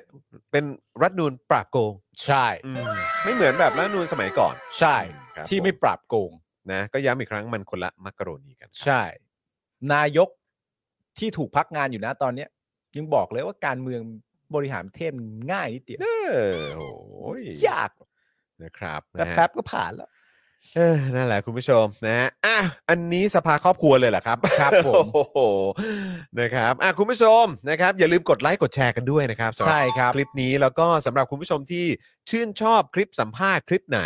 ครับ นะครับ ที่อยู่ใน Daily Topics ของเราเนี่ย ครับ ก็อย่าลืมไปแชร์กันด้วยนะ ครับ เพราะหลายท่านก็ดูแบบโอ้โหแบบรู้สึกแบบสนุก อืม นะครับ แล้วก็มัน ครับ นะเวลาได้ฟังคำตอบจากแขกรับเชิญของเราแต่ละท่านด้วย ใช่ครับ อย่างของเมื่อวานนี้นี่ก็แซบนะเออ โอ้ย ของเมื่อวานนี้ต้องบอกว่า ประทับใจ ประทับใจ แต่จริงก็ประทับใจทุกท่านนะค ค รั รั บบ ผม ประทับใจทุกท่านไม่ว่าจะเป็นคุณเป๋าเองนะครับ คุณเอ่อธีรชัย คุณชานัน อ่า นะครับ ผมในหลากหลายประเด็นที่แตกต่างกันออกไป คุณชานันก็จะเป็นประเด็นเรื่องสมรสเท่าเทียม ถูก คุณธีรชัยก็จะเป็นเรื่องเนี้ยฮะ เรื่องเอ่อ เนี่ย เขาเรียกว่าอะไรเรื่องสิบสิบตำรวจ เรียกกรศาสีเนี่ย เออกรศาสี นะครับผม แล้วก็ขยายขยายเขาเรียกว่าขยายเขาเรียกว่าอะไรวะขยายเขาเรียกว่าอะไรวะขยายขยายการ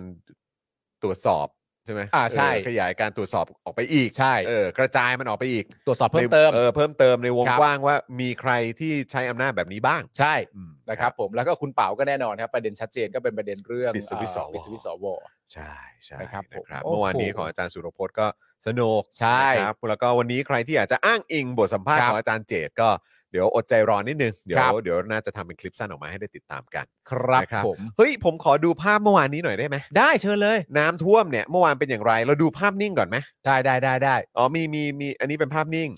อ่าภาพนิ่งอันนี้คือ จากตรงไหนวะเนี่ย อันนี้คือหลังจากที่เอ่อขึ้นขึ้นสะพานก่อนถึงแยกประชาชื่นน่ะ อ๋อ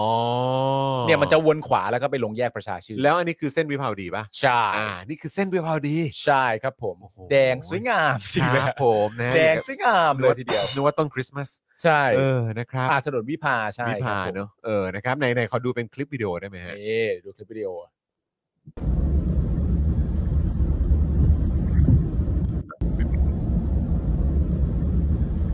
เอาไม่หายสิครับ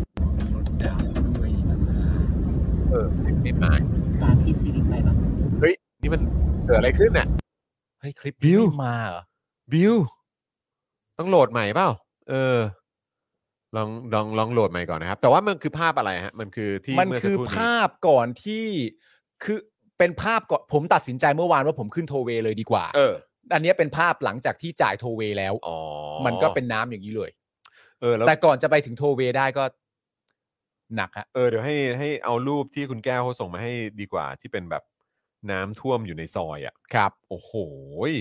อันนี้คือซอยบ้านผมนะครับ ผม เออนะฮะเดี๋ยวแป๊บนึงนะ เดี๋ยวส่งเข้าไปใน อ๋อแชร์เข้าไปในกลุ่มนี่ได้เลยนี่ Daily Topic เออนะครับ อันนี้ผมผมส่งเข้าไปแล้วนะบิว อันนี้คือแยกตรง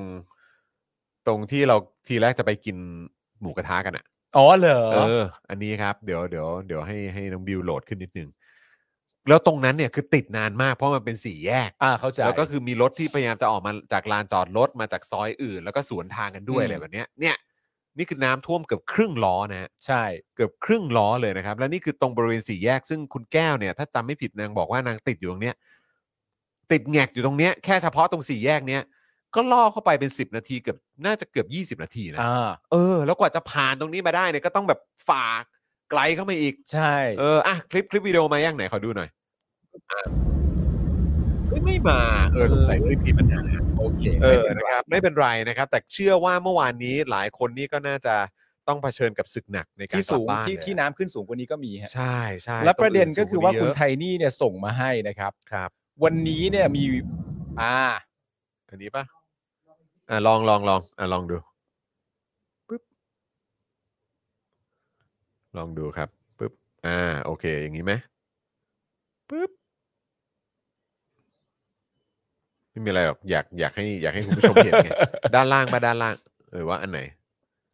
เออปึ๊บ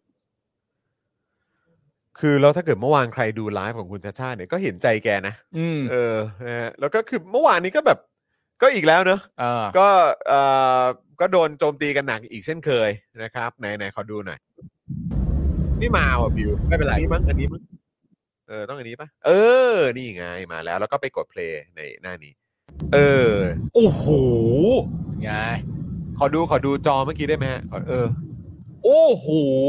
สบายเนี่ยมาแล้วนี่ก็ขึ้นโทเบไง โอ้โห แต่เมื่อวานมันตก ใช่ แบบ แล้วแล้วก็มีรถเสียอยู่ข้างหน้าอยู่แล้ว ก็ต้อง Oh my เบี่ยงไป God ขวา อันนี้คือเพื่อไปขึ้นโทเวย์ ขึ้นแล้ว ขออี ครับ กทีกดกดเพลงอีกทีก่อน อันนี้คือทางขึ้น อันนี้คืออันนี้คือจ่ายเงิ จ่านย แล้ว ตังค์แล้ว จ่ายเน แล้วก็ออกมาจากตรงบูธเก็บเงิน ถูกต้อง แล้วนี่ก็กำลังฝ่าน้ำเพื่อไปขึ้นโทเวย์ ใช่ดึงดึงๆกันไปดึงดึง อันนี้เนี่ยก็คือว่าออกมาจากปากซอย ๆใช่ แล้วก็มาเข้าวิภาวดีแล้วก็ขึ้นอันนี้ ออกออกจากปากซอยคุณเลี้ยวซ้าย เออแล้วซ้ายอีกที แล้วก็ไม่ขึ้นสะพานก็เลี้ยวซ้ายอีกทีหนึ่ง อ่า แล้วก็เจอโทเวเลย อ่า แล้วตรงนี้ที่ท่วมอยู่ ใช่ เชด แต่ว่าท่วมตั้งแต่ออกจากโครงการคุณแล้วไง ครับผม เออ ครับผมนะฮะอ่ะก็เป็นกำลังใจให้กับทุก ๆ ท่านนะครับนะฮะวันนี้วันนี้วันนี้ก็ยังตรงนี้ยังไม่ตกเนอะก็ถือว่าก็ให้พักหน่อย ใช่อ๋อแต่ที่ผม พัก จะ หน่ บ อ อย ก ก็ ก็ ดี คือ นะ ว่า อืม วันนี้เนี่ยในแอปเนี่ยเขามี warning นะครับ วอร์นิ่งเลยเหรอ เป็น warning ว่า violent rain นะครับ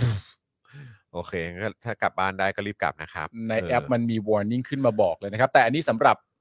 อำเภอเมืองนนทบุรี อ๋อเหรอ แต่ผมเชื่อว่าถ้ามันเป็น violent rain เนี่ย เออ มันก็คงโดนหมดแล้วครับ มันก็คงโดนกันเยอะแหละเออในวงกว้างอะนะครับ อ๋อแต่ก็มีคนไม่พอใจคุณชัดชาติเยอะครับ ครับ นั่นรวมไปถึงลูกบิดด้วยนะฮะ อ๋อลูกบิดด้วยใช่ไหม นี่ไม่ ลูกบิดนี่ไม่ พ โอ ใจ เคเลย ลูกบิดนี่ไม่พอใจ ครับครับ แต่ลูกบิด ครับ นี่ก็โดนตอบโต้กันเยอะนะครับว่า แต่มันแต่มันเป็นความรู้สึกที่สำหรับผมนะ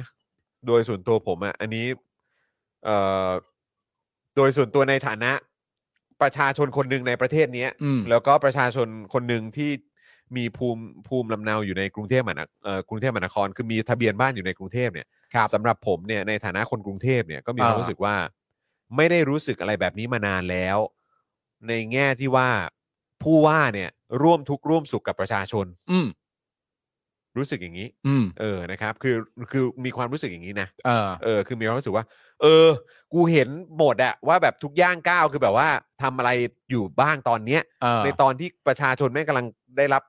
ปัญหากันอยู่อะ เออ เออ แต่ว่าในขณะเดียวกันก็ต้องก็ต้องดูผลงานกันไปตลอดทั้ง 4 ปีนะครับ ครับ เออ นะฮะ แต่ว่าก็หวังเป็นอย่างยิ่งว่าปัญหาอะไรต่างๆ เหล่านี้มันจะทุเลาลง เออ นะฮะ หลังจากที่มีการตรวจสอบ มีเรื่องของความโปร่งใสมากยิ่งขึ้น ใช่ อืม นะครับ กูแอปเป็นสลิปให้ปะ อ่ะ ได้ได้ได้ เขาไม่ได้เลือกเข้ามาให้มาร่วมทุกข์ร่วมสุข เขาเลือกเข้ามาให้แก้ปัญหา อ่านี่เขาอยู่มา 8 ปีแล้วใช่ไหมฮะ ไม่ใช่ฮะ อันนั้นอีกคนหนึงอันนั้นเถื่ อ๋ออีกค อน น อันนั้นเถื่อนนะ อ๋อ ขอโทษนะฮะ ขอโทษนะฮะ ไอคนก่อนหน้านี้ก็อยู่มานานกว่านี้ เอ ฮะ อ นะคฮะรับผม ประมาณเนี้ยประมาณเนี้ย เออ หลายๆ คน รับ ก็แบบไปใครคอมเมนต์อะไรต่างๆกันานาแบบเรื่องจบสูงเรื่องจบ MIT อะไรต่างๆกันานานั่นนู่น อื นี่ ม ก็มีคนไปคอมเมนต์เนี่ยฮะบางคนจบสูงยังเป็นสลิมได้เลยอะไรอย่างเงี้ยมีเยอะแยะฮะมีเยอะแยะฮะ จบสูงอ๋อ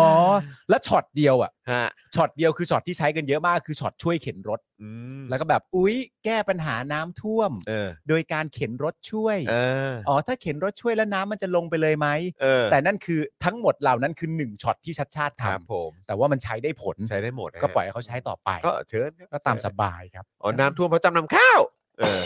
เรื่องใหญ่นะฮะนี่ใครฮะเขาคนพูดไปนสว โอเค คุณผู้ชมครับนะฮะก็เดี๋ยววันนี้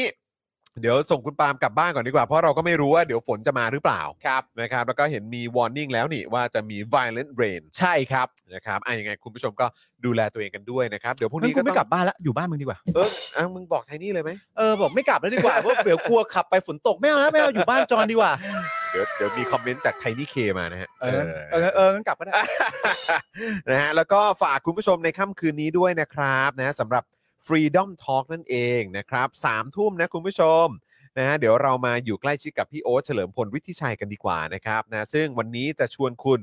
เอ่อมาพูดคุยเรื่องราวข่าวสารต่างๆนะครับในวงการ K-POP K-drama และ K-everything ครับนะฮะเพราะฉะนั้นห้ามพลาดเลย แขกรับเชิญในเทปนี้เนี่ยก็คือคุณกรณ์กมลลีลาวัชรกุลหรือคุณซอฟต์แวร์นะครับจากคอซีรีส์นั่นเองนะครับที่มีคนตามกว่า 1.5 ล้านคนซึ่งเดี๋ยวจะมาเมาส์เบื้องลึกนะครับของวงการซีรีส์เกาหลีกัน แล้วก็เดี๋ยวมาหวีดกันนะกับนักแสดงคนโปรดนะครับ อย่างคุณกงยู คังดงวอน พักโบกอมเอ่ออิมซีวานนะครับ คิมแตรีนะครับ แล้วก็คุณกงโยจินด้วยนะครับนะคืนนี้สามทุ่มเจอกันเฮ้ย ใช่ ผมก็ ค อ รั อบ กเสียงได้นะอืมรับ คุณ ผม แบบว่ามีแบบ ฮะ คุณจะกล้าตอบปะวะ ว่า คุณมีแบบว่ามีนางนางเอกเกาหลี ในดวงใจปะ ในดวงใจเหรอ แบบ number one ในใจคุณอะไรเงี้ย ก็ต้องซูจีสิ ซูจี เออ อ๋อซูจี ซูจี ซูจี ซูจีคนที่กูสัมภาษณ์ไง ซูจีที่อยู่วงมิสเอ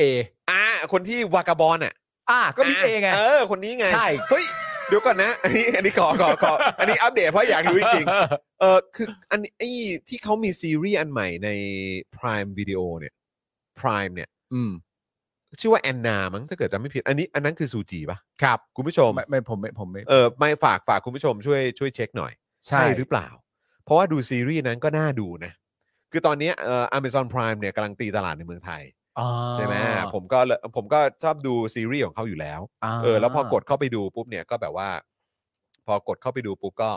เนี่ยแหละ ก็แบบมีซีรีส์เกาหลีด้วย อ่า แปลว่าเหมือนเขาก็มีการคล้ายๆ Netflix อะ เออ เออที่มีแบบว่ามีพาร์ทเนอร์ที่ทำคอนเทนต์มา อืม ลงในแพลตฟอร์มของเขาด้วย แล้วปะคือคุณซูจี ผม เล่น ไม่ เหรอ แน่ใจ ผมไม่ อ๋อ แน่ใจ ใช่ป่ะ ใช่ ไหมฮะเออนะครับนะฮะอ่ะโอเคก็เดี๋ยวรอดูนะ ซู คุณผู้ชม จี แต่น่าดูนะ ใช่ น่าดูมากซีรีส์เรื่องนั้นน่ะแอนนาเนี่ยน่าดูนะครับ คุณผู้ชมตอบหน่อยสิ เอะ แบบจะได้เอาไปเป็นแบบว่าข้อมูลให้พี่โอ๊ตด้วย ว่า ว่าคุณผู้ชมเรื่องท็อปิกเนี่ยมีใครเป็นเอ่อ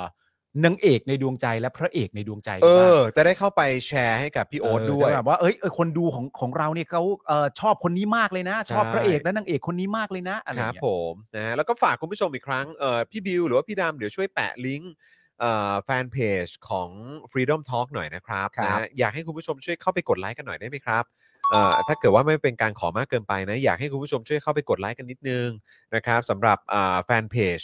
เอ่อของ Freedom Talk ใน Facebook นะครับแล้วก็อยากจะฝากคุณผู้ชมอีกนิดเดียว ช่วยไปกด subscribe เอ่อ channel ของ ครับ Freedom Talk ด้วย อ่า นะครับนะคุณผู้ชมนะเออนะครับมันจะได้แบบว่าเหมือนแบบมีเอ่อสามารถเสิร์ชตามหาได้แบบง่ายมากยิ่งขึ้นด้วย ถ้ามี ครั ค บ นไปติดตามกันเยอะๆนะครับ เนี่ยคุณจอห์นนี่คือคุณผู้ชมส่งมาเต็มเลย ซึ่งผมกับคุณก็รู้จักหมด โอ้ เลย ย ยู่ โอ้ แล้ว โห อะ แบบว่ามีแบบหน้าตาดีบุคลิกดี เนี่ยมีคุณมินคยอ วาม มสา ด้วย มารถนะการแสดงก็ดี เออ โอ้ยนะครับ มีคุณเอ่อพักพักชินเฮ เอออ่า อ่าด้วยนะครับ เอ ผ อ ม ที่เขาเรียกกันในประเทศไทยว่าน้องผักไง น้ คุ อง ณจอน ผักอะไรแบบ ผัก นี้ พักชินเฮ อ่า นะครับ มีคุณมินยองมีใครอีกนะบิวที่ที่พี่รู้จักอ่ะ เออมีคุณ คิม เ อะไรนะฮะ คุณโกอึนโกอึนเหรอ คุณ โกอึน คิมโกอึน เคิม ด้วยนะครับ โกอึนอะไรอย่างนี้ แล้วก็ เออ มีคุณไอยู อ่ามี คุณ ไอ IU ยูนะ นะ ค ค รั รั บบ อะไรแบบนี้อ่า เอ่อมีคุณจอน จวนจีฮุน จวนจีฮุจวนนอ่ะ จีฮุน ฮุนด้วย เออยุนอาเกิลเจน อ้าวมีคุณ เออ ยุนอาด้วยนะ ค ค รั รั บบ ผมนะฮะ อ่า เออ ฮะ รุ่นผมต้องจีฮุนสิครับ อ่าครับผม อ๋อจวนจีฮุนใช่ไหมเ อ่าจวนจีฮุนครับผม ครับผม อ่าน าน งเอกจากยายยายตัวร้ายอ๋อย ายตัวร้ายเออใช่ นะแล้วก็วันเนี้ยสักสามทุ่มอ่ะก็เข้าไปเมาส์กับพี่โอ๊ตกันนะครับ ใช่ นะว่าเออแบบไป ไปไปโปรยไว้ก่อนเลย บอก อ่า ว่าแฟนรายการ Daily Topics เนี่ยมีนักแสดงคนไหนเป็นนักแสดงในดวงใจ เออ ใช่ไหมเออแล้วก็ทางพี่โอ๊ตเนี่ยใน Freedom Talk ก็จะได้หยิบยกประเด็น เออ ของนักแสดงโปรดของคุณผู้ชม ใน อืม รายการเราเนี่ยไปไปพูดกันไปอัปเดตกันได้ด้วยเหมือนกันไง อืม เออนะครับ คุณได้ดูที่ที่คุณเนี่ยโจนจีฮุนเล่นเรื่องแบบ Who You Came ปะได้ได้ดูซีรีส์เรื่องนั้นปะ ได้ดูนิดหน่อย อ๋อ ได้ดู โเค นิดหน่อย แต่คุณดูจบเลยปะ ดูจบ โอ้ยดูจบด้วย ดูจบ อ๋อเหรอ แล้วก็ ฮะ แบบว่า คือแบบ แบบเล่นทั้งตัวเลยอะ เออ เล่นแบบ เล่นแบบ เล่นแบบกลายร่างเลยอะ เออ แบบ คือถ้าในภาษานักแสดงคือแบบเหมือน เหมือนเอาตัวทั้งตัวเอาใจทั้งใจมาเล่นเลยอะ อืม จนกลายเป็นแบบหู แบบเล่นเต็มขนาดนี้เลยอะคือเล่นเต็มมากอะ อืม เล่นเต็มมากเล่นแบบ เล่นถึงมากเล่นเต็มมากแบบแบบเหมือนเหมือนเอาจิตวิญญาณเอาตัวทั้งตัวมาใส่แบบกูจะเป็น ใน คน ตัวละ นี้อะ คร เออ นี้ แม่งดีมาก ดี มัน มา ไม่ ก ใช่เรื่องง่ายนะคุณผู้ชม ดีมาก เนอะการแสดงเนี่ยมันไม่ ค ใช่ รับ เรื่องง่าย ผ จ ม ริงๆนะครับ นี่เขาบอกผมรู้จักแต่จอห์นหลักสี่กับปาล์มปากเกตครับ โอ้ครับผม โอ้สองคนนี้เขาก็เขาก็ใช้ได้นะ ใช้ได้ฮะใช้ได้ฮะ ใช้ได้นะ ใช้ได้ฮะ ที่เขา ครับผม ที่เขาต้องอ่านข้อหนึ่งถึงแปดของข้อโตัวแย้งประยุทธ์ใช่ป่ะ ใช่ครับ อ๋อโอเ ใช่ครับ มันเป็น ใช่ พรส ใช่ วรรค์นะฮะ เอ เอ อ อครับผม ครับผม มันมัน ที่ที่ที่ผ่านสิ่งเหล่านี้มาได้ มันพรสวรรค์นะคือใครทำแบบนี้ได้ นี่แล้วไม่บ้า ใช่ใช่ เอ๊ะหรือบ้าแล้ว คือใครทำแบบนี้ได้นี่ข้อสำคัญคืออะไรรู้ไหม ครับ ต้องมีเพื่อนดีฮะ หนึ่งเนี่ยเพื่อนเพื่อนเพื่อนชวนมาประสบด้วยกัน เออ กับอีกอันหนึ่งก็คือเพื่อนเนี่ยมึงก็ยอมมาประสบด้วย ใช่ กูนี่มีเพื่อนที่ประเสริฐจริง ขั้นต้นนี้ต้องมีต้องมีเพื่อนดีก่อน ๆ อ่า แล้วต้องแบบว่าก่อนเข้ารายการต้องมองหน้ากันแล้วแบบ ไป โอเคนะว้ย ไปเลย โอเคนะ ไป เว้ย กันเพื่อน เออ เออ ครับผม ครับผม คือผ่านมาได้นี่ก็ต้องยกเครดิตให้คุณปาล์มด้วยเหมือนกันนะฮะเอ ฮะ อนะคือมันต้องมีมันต้องมีเพื่อนซีมาช่วยพากันไปนะฮะ ใช่ครับ เออไม่งั้นคือกูก็ไม่ไหวจริงๆนะครับนะไม่รู้จะผ่าน 8 ปี 9 ปีนี้มาได้ยังไงจริงๆ ใช่ แต่จริง ๆ เมื่อกี้เหมือนเหมือนเหมือนเหมือนได้ใจมึงชมว่าเออกูโชคดีนะที่มึงกวนตีนอ่ะเออเมื่อเมื่อกี้จะชมกูอย่าง คือ นี้ปะ ไม่กูบอกว่ากูโชคดีที่มึงอ่ะ เออ ตบตบปากรับคำมารับหน้าที่เป็นพิธีกรในรายการนี้ด้วย เฮ้ย เข้าใจปะ ไม่ต้องห่วง จ เพื่อน ริงๆคุณผู้ชมเพราะว่าเรื่องนี้มันไม่คือชวนเพื่อนมาเครียดเนี่ย เออ มันมันเป็นสิ่งที่ไม่ควรเกิดขึ้นไงคือแค่บอกว่าเฮ้ยกูชวนมึงมาเครียดนะ เออ คือแบบว่าเพราะว่าข่าวแต่ละวันเนี่ยมันไม่ make sense เว้ย เออ แต่เราต้องพยายามมา make sense กับมัน เอ เว้ย อ เออเพราะฉะนั้นอันนี้คือหลักๆ คือกูชวนมึงมาเครียดแต่มึงต้องตลกนะ ใช่ มึงต้องสนุกนะ มึงต้องแบบว่า energy นะเออไม่งั้นเดี๋ยวคุณผู้ชมเราจะแบบจะยอมแพ้ท้อถอยกันนะเว้ยมันไม่ได้นะเว้ย แม่ง นี่ก็เป็นเพื่อนที่ดีมากนี่เพื่อนที่ดีมากได้มาโอเค ได้เลยเพื่อน แม่งเลือกถูกคนซะด้วย ครับผมเออ เฮ้ยปาล์มข่าวมันเครียดนะเว้ย เออ แต่มึงอ่ะต้องทำให้มันสนุกให้ได้นะ เอ เว้ย อ แล้วมึงต้องหาอารมณ์ขันออกมาจากมันให้ได้ ได้ นะ ทุ เว้ย กวันนะเว้ย ได้ต้องได้ทุกวันแล้วถ้า ห้า จะทุ วัน ก ต่อ ข่า สัปวด้วย ดาห์ นะ นะเว้ย เพราะว่า ออ ไม่งั้นเนี่ย เดี๋ยวมันจะกลายเป็นว่าคุณผู้ชมของเราอ่ะ ครับ เครียดไปด้วย ใช่ แล้วก็ถา เรา ม ต้อ ว่า งดูแลสภาพจิตใจคุณผู้ชมเราด้วย ใช่ เออ แล้วนอกจากจะดูแลคุณผู้ชมมาปาล์ม เออ ระหว่างจัดรายการอ่ะ มึงดูแลกูด้วยนะเว้ เอย อครับผมนั่นแหละฮะคุณผู้ชมเพราะฉะนั้นก็อย่าลืมสนับสนุนพวกเราด้วยนะครับ ครับ นะด้วยการเป็นเมมเบอร์เป็นซัพพอร์เตอร์หรือว่าจะมาเติมพลังกันก็ได้นะครับ แล้วก็ในค่ำคืนนี้ก็ฝากคุณผู้ชมนะครับ ติดตาม Freedom Talk กับพี่โอ๊ตด้วยนะครับครับ ส่วนใครที่รอคอยเจาะข่าวตื้นวันนี้ไปอัดมาเรียบร้อยแล้วนะครับ เดี๋ยวเจอกันเช้าวันศุกร์นะครับนะฮะก็ติดตามกันได้นะครับนะฮะ ครับ อ่ะคุณผู้ชมหมดเวลาแล้วแหละนะครับ หมดแล้วหมดแล้เยวส่งคุณปาล์มเนี่ยเขารีบกลับบ้านนะฮะไปเอ่อเหมือนหลบฝนก่อนดีกว่า ครับ นะครับเพราะไม่รู้จะมาเมื่อไหร่นะครับ ฮะ แล้วก็ส่งพี่บิวกลับบ้านด้วยเหมือนกันนะครับวันนี้หมดเวลาแล้วครับ เดี๋ยวเราเจอกันวันพรุ่งนี้นะครับคุณผู้ชมครับนะฮะ ครับ พรุ่งนี้ก็มีเราสองคน ใช่แล้ว ก็พี่บิวเนาะ ครับ โอเคครับผมนะเดี๋ยวเจอกับพวกเราสามคนได้ในวันพรุ่งนี้นะครับส่วนวันนี้หมดเวลาแล้วนะครับพวกเราสามคนลาไปก่อนนะครับสวัสดีครับ ครับ ผมสวัสดีครับบ๊ายบายจ้า Daily Topics กับจอห์นวินยู